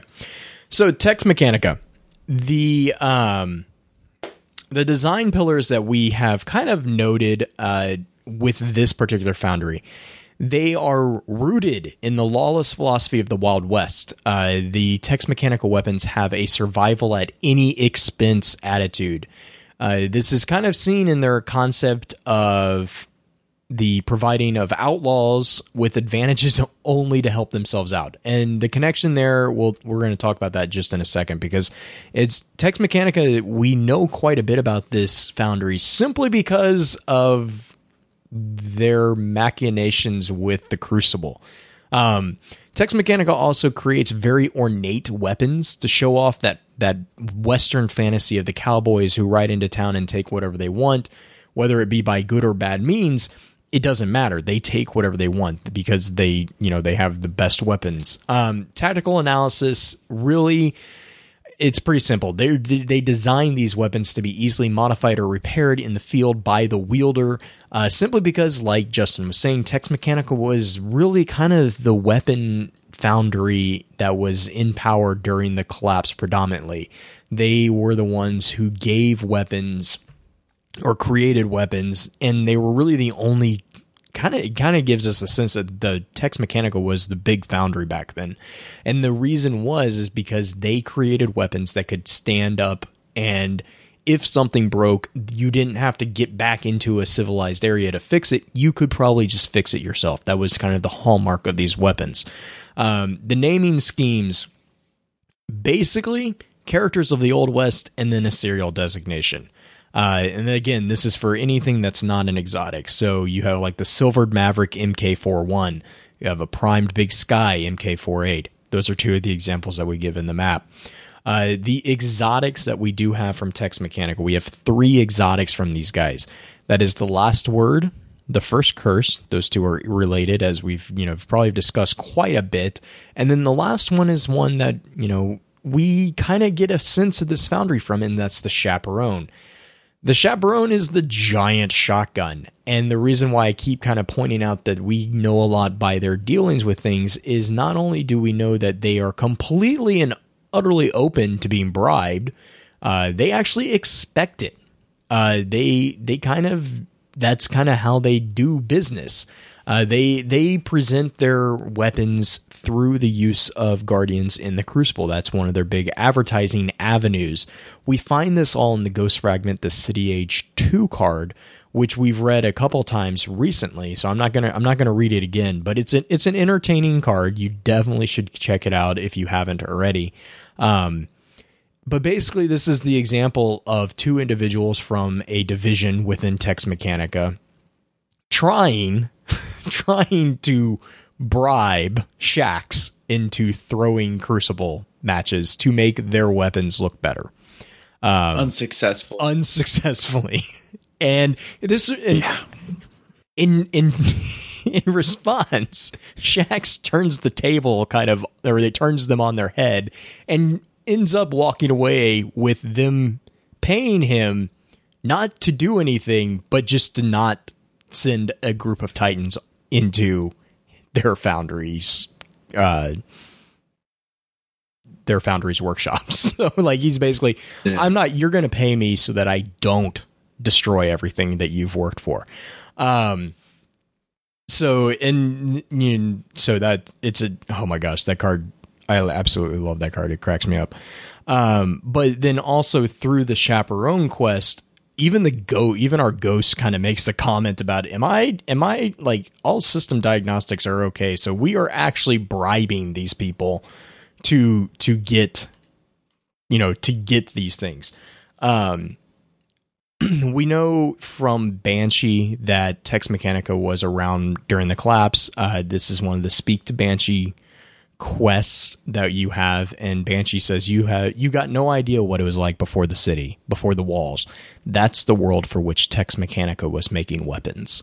So again, that that kind of hardy, you know, no nonsense. They they they built weapons to be attractive, but they also built them to be easily repaired because the people that they were building them for were not they didn't have a city to go to. Oh yeah. And so that's kind of the thing. Go for it, Justin. What's what's more reliable than a wheel gun? You know, you think of you think of the last word. That's No, yeah. no, no. I, I No, no, no, I'm yeah, not even kidding at this point. Like that is the most one of the most reliable delivery mechanisms for ammo, and I think it's really telling that their two most notable weapons are a wheel gun and a, essentially a really fancy lever action shotgun. hmm The chaper. Are you talking about the chaperone? Yeah. Yeah.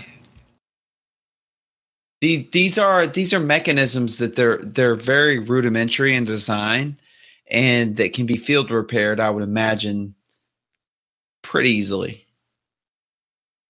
Yeah, in the chat. So, a, a quick note on the chaperone: the chaperone was not a solely. It's not a sole product from just Tex Mechanica. This was actually a weapon that was built in conjecture with Amanda Holliday, in memory of a shotgun that her mother had that uh, allowed her to get to the city alive.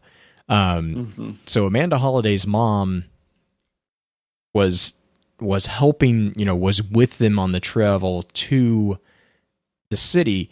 We know uh, that her mother died on the road, and they buried her mother with her shotgun, the chaperone, by the side of the road. and then later, after they've, you know, obviously after Amanda has made it to the city and gotten into the tower, she, I, I don't know if she approached Tex Mechanica or if Tex Mechanica kind of approached her, but they uh, they worked together to build the the re- redesigned chaperone. Um, the uh, I'm trying to find here it is. Uh, in one of the talk to Amanda quest, the uh, quote from Amanda is the contest prize isn't an exact replica of the original chaperone, of course. It will be much more powerful, packed with top notch Tex Mechanica engineering. But I did its visual design and I replicated my mama's old shotgun down to the tiniest piece of tracery. If you've seen if you've seen the chaperone, it's it's got a lot of like a filigree look to it, especially on the the barrel. Uh, and so that's that's actually a replica of her mother's shotgun that allowed her to get to the city alive. Um, so yeah, it's it's a it's a very very powerful piece as far as the history of that actual design, if not that actual gun. So yes, and I think Kind of makes you think who made that shotgun because that was a pretty shotgun. I kind of I kind of got the sense that her it was kind of uh I don't know, it might have been an heirloom for her mom. Cuz well, yeah, cuz she says there on the chaperone card. She says Amanda Holliday was born on the road when the city was nothing more than a whispered prayer. Their only protection was the weapons they could scavenge, build, or modify. Weapons like her mother's two barrel shotgun with its black and gold filigree far too fine for the world around it. They called it the chaperone. So yeah, so this was probably a shotgun that her mother found, um, and then or built and modified herself. So this was something that her her mom actually kind of put that shotgun together. It sounds like. So, yes. I mean, and that's again, that's another another figure within the Destiny universe that kind of has a pretty pretty gruesome backstory that you wouldn't really know at first blush when you you know when you run into her in the in the tower. But um, and that brings us to the end of the known foundries. So again, we talked about the Cassoid Foundry, the Crux Lomar Foundry, Daito, uh, Häkke, Nadir, Omolon, Suros, and then finally Tex Mechanica. Was there? Uh, do you guys have any? Justin, did you have any closing remarks on foundries before I kind of put in my thoughts? Um, yeah, yeah. Before you did, uh, I did find something on Daito, which Mm-hmm. I hadn't seen before, which is that it's actually Japanese for a long sword, Oh, yes. which at this point in time doesn't mean a whole lot because we we don't have a wealth of Daito weapons at our disposal to to kind of say, oh yeah, they, you know, long sword, long range weapons, or some kind of parallel like that. But I was able to find a real world correlation there. Yeah, and it's usually it's usually a long sword. Sorry. Man, I'm trying I'm trying really hard not to not to act like I'm sick. Um it's it's a uh it's usually a long sword and I'm trying to f- find I used to know this and I can't remember it because there's there's a there's a nuanced difference in their swords. I know the Daisho was the smaller sword, but I th- want to say the Dai the Dai or the Daito was the longer sword. Yes, You're long right. one. right? Because the the uh because you had the Tanto, which was the dagger, and then the Daisho. The well, like the Daisho was a pairing of a katana with a smaller sword, and I know that was specific to samurai uh, because it was a very symbolic um, representation of their power and the the honor codes of the samurai. Um, katanas obviously being just a generic uh it's just the generic term for that cur that that uh the slightly curved single edge blade um usually with uh, a circular or square guard and then the the very telling feature of a katana was always the it was a two-handed sword basically uh, which was very very interesting for that time. It was normally the shorter swords were usually the the way that a lot of people had, whereas a katana was generally um, it was just an interesting fighting technique with that period. Um, and the fighting style was interesting as well, but I'm not really going to get into that right here. But yeah, so yeah, I can't I can't find it at the moment. But yes, yes, it was it was these one of these swords that they wore. And then how about you, Uni? Did you uh, want to throw in any thoughts on this before I? as as far as the foundries go and given what specifically? I mean and honestly even though we've been sitting here for what hour or so uh chatting it up about foundries we really don't know a whole lot about the foundries. Um but one of the interesting things kind of near the end of of the chat um it kind of dawned on me. One of the one of the interesting things that I find when when I start talking about the foundries and the weapons and all that kind of stuff is they seem to represent where we are as you know humans mentally at this point in our time. And what I mean by that because I know that sounds real far flung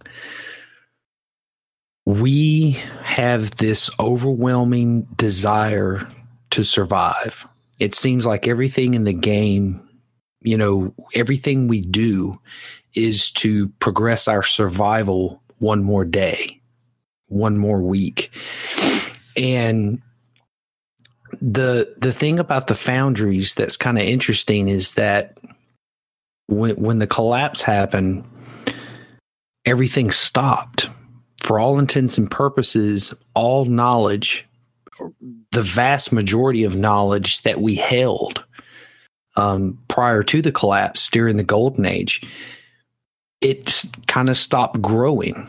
We we we. It's almost like we stopped learning and the and all of a sudden we're faced with this you know these enemies you know the fallen come to earth and then the hive come to earth and people are trying to you know they there's there's warlords everywhere and we're trying to gather ourselves back together and and be human again. And in this struggle you know to do that we have to claw our way through all these obstacles to do it, and we have to fight to do it. The foundries that we have today, to me, symbolize that because they are the ones that are taking the the the knowledge that we had and that we know of from the golden age and they're giving us these weapons so that we can go out and further our existence one more day. And they're the ones that are taking that knowledge that we had and trying to grow it.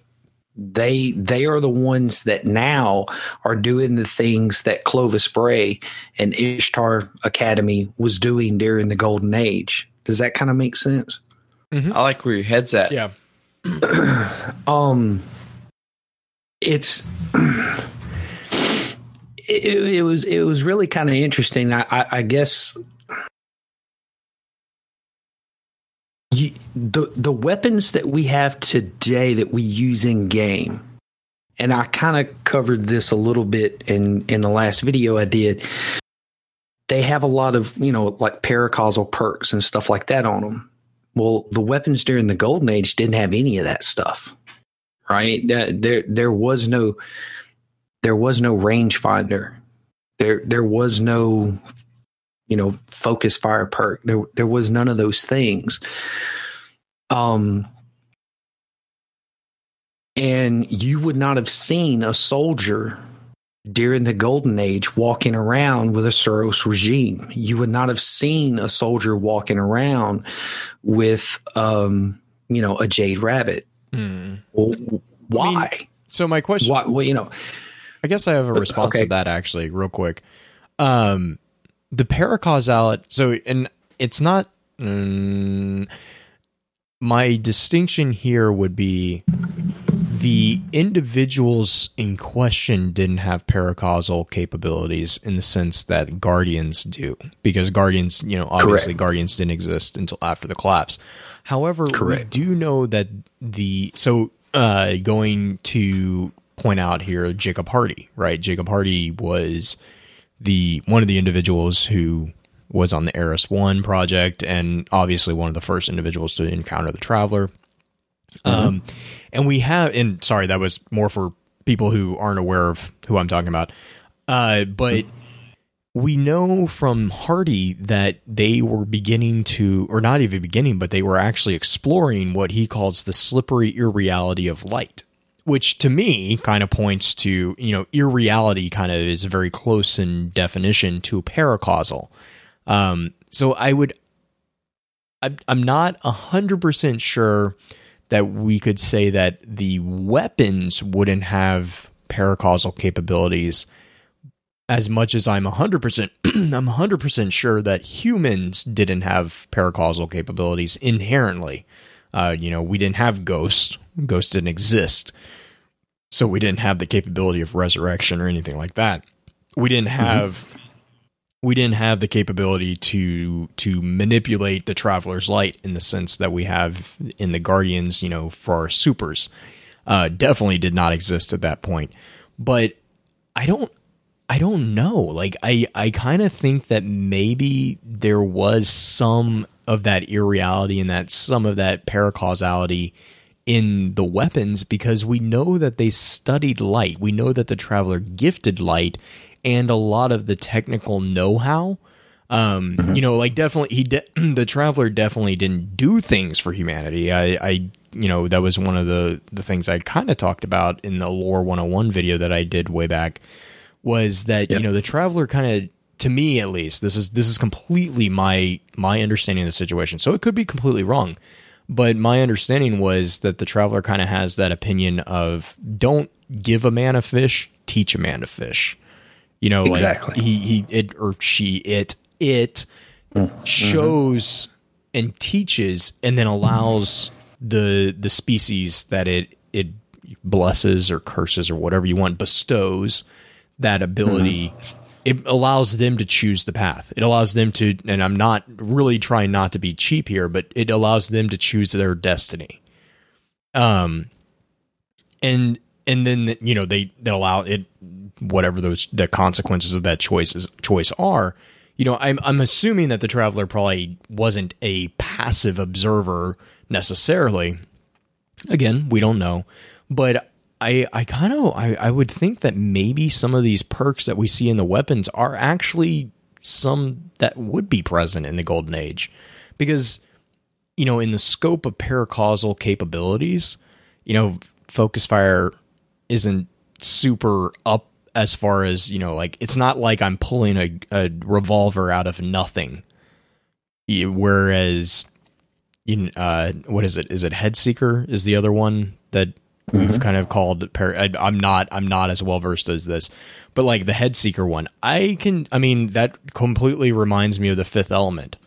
Remember the the fifth element gun where he shoots one bullet and then all the other ones seek the one bullet? I mean, like you Right. could you could have a scientific you could have a quote unquote scientific explanation to some of these capabilities that if you toss in the beginnings of understanding of light as it exists in destiny i could see the the concatenation of that knowledge creating the capability of generating these capabilities within an artificial process right Sure. um yeah. so chat uh but so that and that, that would be my that would be my argument. I definitely agree that we didn't have paracausal capabilities but you know a lot of the exotic and left just kind of pointed this out in chat too and you know a lot of the exotics kind of call out the fact that they are built off of golden age schematics. So obviously you know obviously we have built them to our best understanding and added something you know it is it we have added something but a lot of them i, I don't know. I, I don't mean to drag that on but i mean i just i i agree but disagree with that. So yes i'll yeah. and and some of the some of the quote unquote you know uh paracausal type perks that are on our weapons especially like and whatnot Mhm. Um i have this crazy crazy spinful theory that um a lot of those actually work through our ghost you know and they're, Yeah, they're you know like a lot of our a lot of our weapons now you know they have ai systems and and stuff like that and it ties into our ghost and that's what allows us to have these more powerful paracausal style perks on our weapons today whereas in the golden age they probably weren't Would- there yeah.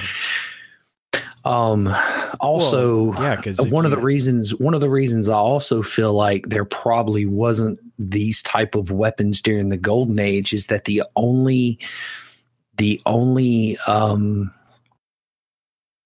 the only things that we know of uh, the only weapons that we know of that existed even remotely close to our weapons today is one the Khvostov and two the um, the weapon schematics that Rasputin um, had put together.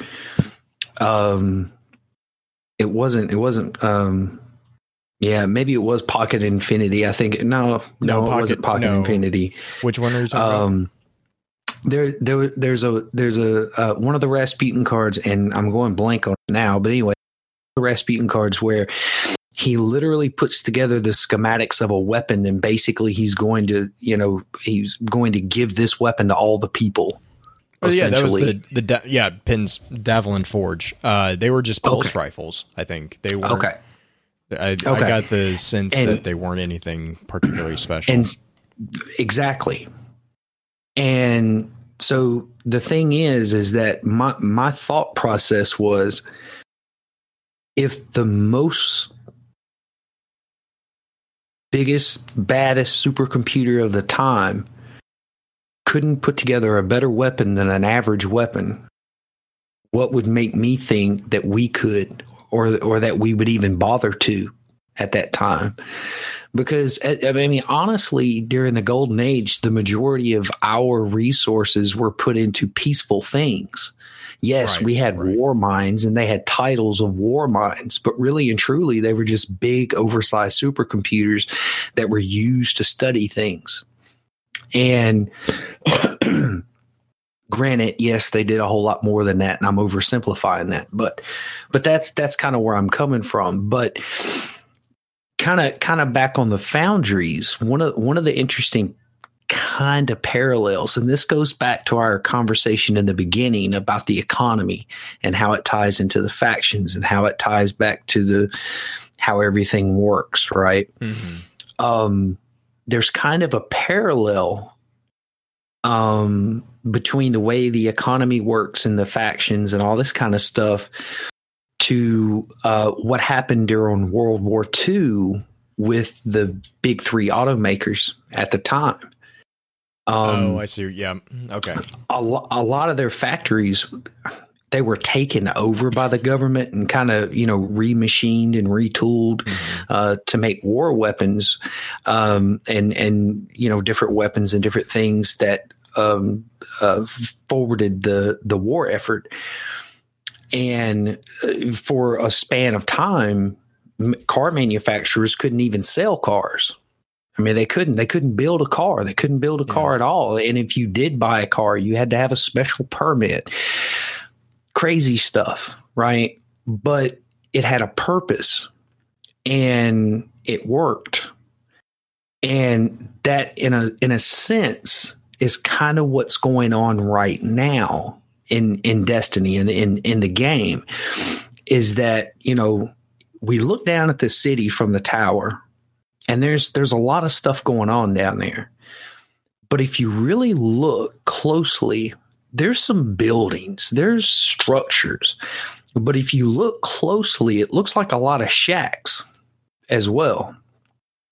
And you would think to yourself these people have been here for so long you know you would think they would have something just a little better than this. And the way I kind of look at it is at this point, that's not their priority. Their priority is, you know, to live another day, not build a better house. Does that make sense? Yeah, no, I was gonna say that Hmm. actually that actually plays into uh, the the social or well the sociological understanding of the city too. If you think about um, oh, what's the best example I can come up with real quick? Uh, Battlestar Galactica. Right, Battlestar Galactica, the entire series. Which, by the way, if you haven't seen the newer series, it's pretty good. Just don't watch the last episode. Um, but the ent- no, I'm dead serious. Don't watch the last episode, and you'll end it happy. But the uh, the entire concept of that series is they're running, they're running, they're running, they're running, and then, you know they're they're fleeing for their lives, and that's kind of the sense that I get that kind of exists in the city is you're fighting for your life. So you you know you hit it exactly where I'm kind of I view it as well. They don't care about their house because they don't they don't know if they're going to be here tomorrow. Even with the giant walls even with this giant guardian army it- it- they don't have they don't have any guarantee that this is this is the last city You know, there, there's a there's an emph- there's an emphasis on that name. The last city. This is the last civilized plot of land on Earth that they are aware of. They don't care if they live in a shanty town because at this point they're just too busy getting guns off the rack to to arm the populace because you know the fallen threat is still you know it's not there quote unquote anymore in the game today but as far as vanilla destiny jesus they were freaking yeah. out you know i mean the yeah. vex were starting to come back and they were they just lost their mind and so yeah i completely now what will be interesting is you know going forward in the game i'm i'm curious i'm i you know I know it's a long-standing wish of everyone, especially those in the lore community, to wander around the city to just get to you know get to explore that. Um, but I'd be curious, even if we don't get to see, if we don't get to walk in the city, I'd be curious to see how you know the city develops as a background piece, because I think at this point it would be an interesting, it would be an interesting aesthetic point to start seeing city growth kind of in the background. I, I personally think that would be interesting because, you know, we have kind of pushed the threat away from the city. Because, I mean, the major threat, well, I guess with Siva now it's kind of back. But I was going to say in the Taken King, the biggest threat was out at Saturn. Like, you know, most of the city inhabitants they're like, okay, we're we're finally kind of safe. We can kind of you know breathe. I'd be curious to see that, but I completely agree. Um, yeah. And I did, I, I did have one final point I wanted to talk about, and I, I kind of, I think, and th- this is, this is the RPG player in me kind of coming out. Um, it has always intrigued me when I play RPGs. Uh, especially like I grew up playing D and D. I grew up playing like all these the D twenty systems, the D six systems, all these things. Um, one of the things that has always been an interesting juxtaposition or par- or paradox, I guess, is whenever you play an RPG, you know, the the point of an RPG, the point of video games in general, is to escape, escape reality, you know, to be someone that you're not. Obviously, we all can agree to that. In D and D, especially since I I'm very familiar with this, in D and D, uh, the the base stats of a character are what you call the ability scores. Now I'm gonna I'm gonna explain the relevance of this in just a second, but the base stats of a character are the ability scores. There's six ability scores. You have strength, dexterity, charisma, uh, constitution, intelligence, and wisdom. Each of those have different variety of emphasis on you know different classes and different abilities or different capabilities within the game, uh, skill sets, and all that. Um, and this is all this all is determined to boost or lower dice rolling, which is kind of the tabletop version of RNG for those who haven't ever played a tabletop RPG. Uh, if you haven't, I definitely definitely encourage you to pick one up and to seek one out. Um, but my point here is that in D and D, in the universe of D and D, it has always been explained that the number ten is average. Okay, ten is average what this translates into is with your ability scores, you have what's called an ability modifier. Ability modifiers are based off a kind of a weird numeric system that I'm not going to get into, but it gives you an emphasis on your dice roll. Uh, the the number ten gives you a plus zero. Now, one of the biggest complaints in RPGs on tabletops is I'm not quote unquote powerful enough, which is a really common complaint in any form of gaming uh, you know, mage. Um, but so it's like it's a complaint across the board. I don't have a modifier. I don't have a blah, and it's not high enough. It's not you know it's not powerful enough. Blah blah blah.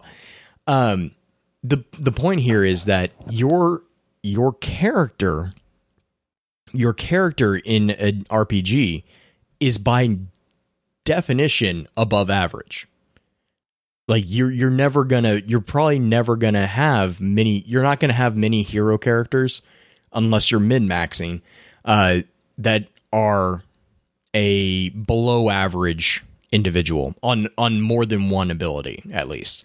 Um, if you if you min max, you can definitely have bless. But the point here is that by definition, your hero is a hero. It's above average. Now, the connection that I'm going to draw here to to Destiny is we we should realize as characters from a from a lore standpoint the emphasis that our focus and our fascination with weapons only extends to what is identified as legendary weapons exotic weapons right we're only concerned about purple mm-hmm. and yellow and the point that i'm making is that if you and and I'm I'm not the only one who's made this point. There's a lot of people out there who have kind of stopped when you when you stop and you actually read the descriptions on rare, uncommon weapons, you'll start actually getting a lot of stories. Like, you know, one oh, of my yeah. one of my favorite suits of armor is the Seraph armor.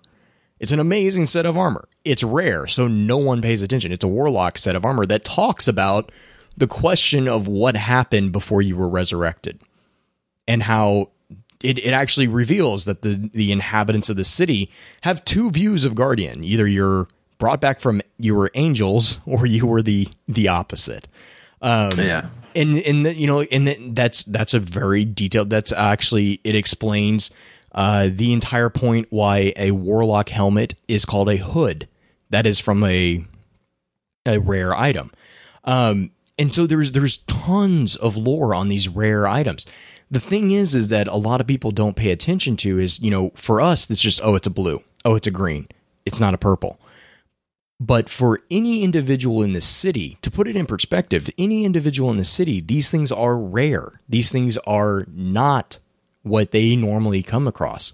So the interesting part for me is from an RPG standpoint, you are dealing with weapons of legend but it just is an indicator of how powerful our character is that we just chart them without even looking at them. I mean, we we go through you know an average Destiny player when they're actually grinding for engrams or for whatever, they can go through dozens, dozens of exotics of legendaries. Like you know they, I mean, I can max out my legendary marks within a couple hours if I'm actually trying and it's it's not difficult, but the point is is that for a guardian the legendary is a common weapon but for anybody else in the city it it's a legendary. That is that's the point of destiny is that you are playing you are playing a character who is super powerful you know not only because of the paracausal capabilities that you have via your super and your manipulation of light but also just in general the equipment that you wear you are a legend just by playing a guardian in Destiny. And that and that has always been kind of a fascination to me from an RPG standpoint because the number one complaint is I need to be more powerful. I'm like, well, technically in the world, you are super powerful. You are really powerful in this universe. It's just in your pool, you're not the most powerful because you're comparing yourself to other individuals of similar power. But if you actually took a step back and looked at the entire big picture, you've killed three gods. I think you're pretty powerful. I, yeah. I'm just just gonna say you you you you're doing okay on the power scale. And and and you see that you see that same thing in um, you know a game like Skyrim. Oh yeah, you know going oh, to, going going. Don't to, get me started on that one. Yeah, yeah, yeah. I mean, look at look at some of the most um, you know well suited um, imperial guards right? And then you walk up in your Daedric armor, you know, with your dragon bone great sword. Oh, you're a and and they're and and and they're just like, holy, sh- who is that guy? you know, and, and and you're just like, yeah, well, it's not that great. It's not fully leveled yet, you know. Right, right. So yeah, I, mean, I, I see just, what you're saying. Yeah, and it's it's completely completely has nothing to do with game playing. Like it just to me in the game in the story realm in the lore of the game, I just have always found that very very interesting that that is that is a very common across the board like video games rpg or tabletop rpgs anything that requires a, a degree of role playing and a degree of grinding i guess if you will that is that is like the number one complaint that i have always heard is i'm not powerful enough i'm like you are. You're just. I mean, like I completely understand it. I completely get it. You're not quote unquote powerful enough in the game world that you play as. But if you kind of, and that's why I've always appreciated tabletop RPGs, is because like if you do, if you get a good group, you actually can get that sense of being super powerful just by the storytelling. So, Yeah. which you know, yeah, um, yeah. So you guys got anything? Anything else you want to toss in here before we go into our shout outs? no. No. Okay. Justin fell asleep, so we're gonna go. And we don't we don't have any dispatches. Uh, we didn't get any, so I'm I'm assuming that we'll make it up next week for everyone. Obviously, Mel is out this week, so we're not going to do any of that. We kind of we kind of don't really have any costumes to discuss. We were gonna, I was gonna I was interested to hear. I was going to try to get her to talk about the aesthetics from her point of view, um, especially from like the cosplay redesigning aspect of it. Um, but I think we did it. We did a pretty pretty good job on our own. I'm sure she could have done it better. But um, with that being said, let's just go and start our final comments and shout outs. Uni, I'm gonna give you the uh, the primary spot here. What what do you got for us? Yeah, um I want to shout out to uh Beard Grizzly. I don't I don't know if um um if you if you guys have heard of him. Uh, Mm-hmm. a, a pretty awesome uh YouTube channel. Um he he got a shout out from uh Mylan Games not too long ago, so he's kind of a rock star now. um but anyway, no, I've I've actually managed to uh actually have a, a couple of really good conversations with him. He's he's an awesome guy, and uh, go go check his channel out. Um, he, he he's got some really good content on there, and um, and then uh, Rhino six six six and Taylor B uh, for putting up with me. Um, they actually thought I knew what the hell I was doing. Um, We I all don't. do. but no, don't don't um, burst that I- illusion for us. Yeah, well, okay. Um, I, I forgot that's that's what you're supposed to do. um, no, I've I've actually got um two videos in the works and uh, with these guys, and um, um, I've I've got a few uh technical kinks I've got to work out, but they uh they're they're two awesome guys that's in our chat, and uh, just for anybody man if if you're listening to this and you want to get involved or you think you can't get involved just come join the discord chat and just start asking questions Yep. that's all you got to do That's what I do. yeah What? i mean it's Did I just admit that? No. yeah No. That's, um I I agree wholeheartedly with that. yeah it's this this this is a open community we're we're we're all super friendly and we all take care of each other and um you know we just you know come hang out it's it's a fun place You won't. You won't. Well, yeah, we don't. We don't really. I don't think we're threatening at all. Oh, we're no. we're a harmless bunch of shenanigans, is what we do. That's what we specialize exact- in. And a bunch of Um, memes and memes. Yes, yes. Our fight club is composed of food pictures, if that gives you a perspective of our violent level. Um, so the email topic for next week, you guys, give us some emails on your thoughts and theories of Rasputin. I know you guys have some, and I know you guys have them because Rasputin is one of those one of those topics that I just know people have thoughts on. Give them to us. yep Let us know what your thoughts are on that so that we can read them off. And if you have any questions on our thoughts on anything dealing with Rasputin or the Warminds, you know what? Let's just talk about Warminds too, because that's what it's going to be. Um, the other thing I did want to uh, to mention is we uh, we have been we have been accepted and we are now also available via Stitcher Radio. Um, I want to give a personal thank you to Garon Garon Mansfield. Uh, he or, he or she left a comment over on Podbean, which, if you guys didn't know, Podbean actually does have a commenting or a comment ability underneath each episode. Um, and generally, generally, the app will notify me when you leave a comment. There was a time period there where it went like three months and I didn't get any notifications. I apologize if I missed your comment in those time that time because the app was just not cooperating. I am trying to check every every week to make sure that I'm catching all the comments there and on YouTube as well. Um, because we are uploading, we're now caught up on YouTube as well. So we're we're uploading those as I can get them out um, each week. So we are actually available on the Stitcher Radio app. Uh, the link I will it's not on the website yet. I will get it up on the website uh, with the Google Play and the iTunes link. Um, definitely if you guys prefer any of those apps above any of the others, definitely we we try to be accommodating. Um, if there's an app out there that I am I I'm not a big podcaster, so I'm not a familiar with all the different apps if there's an app out there that you would prefer us to be on and for some reason we are not on there, just send me an email. Send it to focusfirechat at gmail.com. I will do everything in my power to get us on that particular app to make it as easy as possible for you to listen to us. Uh, so again, big thank you to Garen Mansfield for that comment um, because I didn't even know that we weren't on Stitcher because there's a lot of apps that just automatically pick up podcasts. So there's we're on tons of apps that I don't even know about. Um, so again, if you have a particular app, just let us know, Discord or an email, and I will do everything in my power to get all that.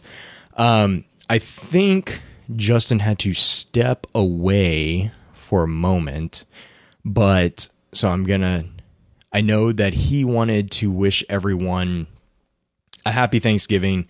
Um, and then obviously, you know, a big, big shout to Mel. I, we hope that you feel better uh, and get some rest. We're, we'll we'll catch up with you next week.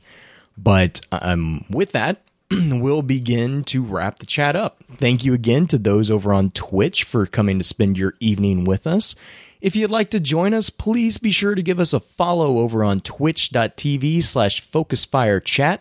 Links to all our sites can also be found with our episode archives over on www.focusfirechat.com.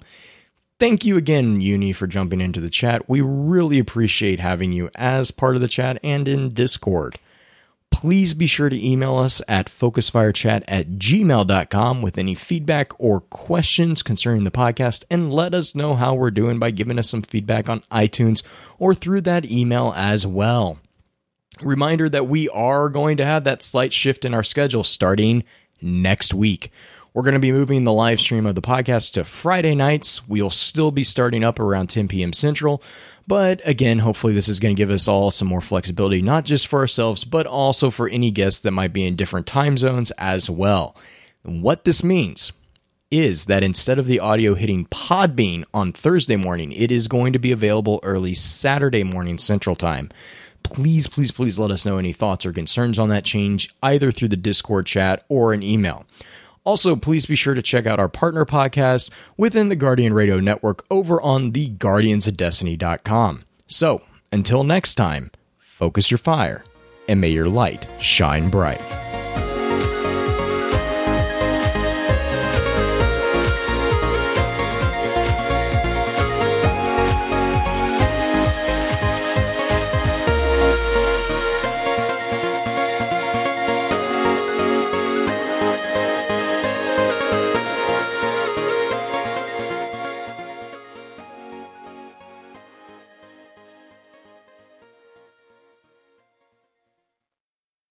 Want to be kind of old school, but the turducken seems like a little bit too much going on for me. Yeah. Isn't that the Is one it- with the octopus? Yeah, no, No. no. Turducken is it's a turkey cosplaying a duck playing a chicken. So it's a chicken. Wait, No, how does that work? How do you If get all that take a inside of a chicken? Take a turkey, they shove it up a duck's. No, I think it's the other way around.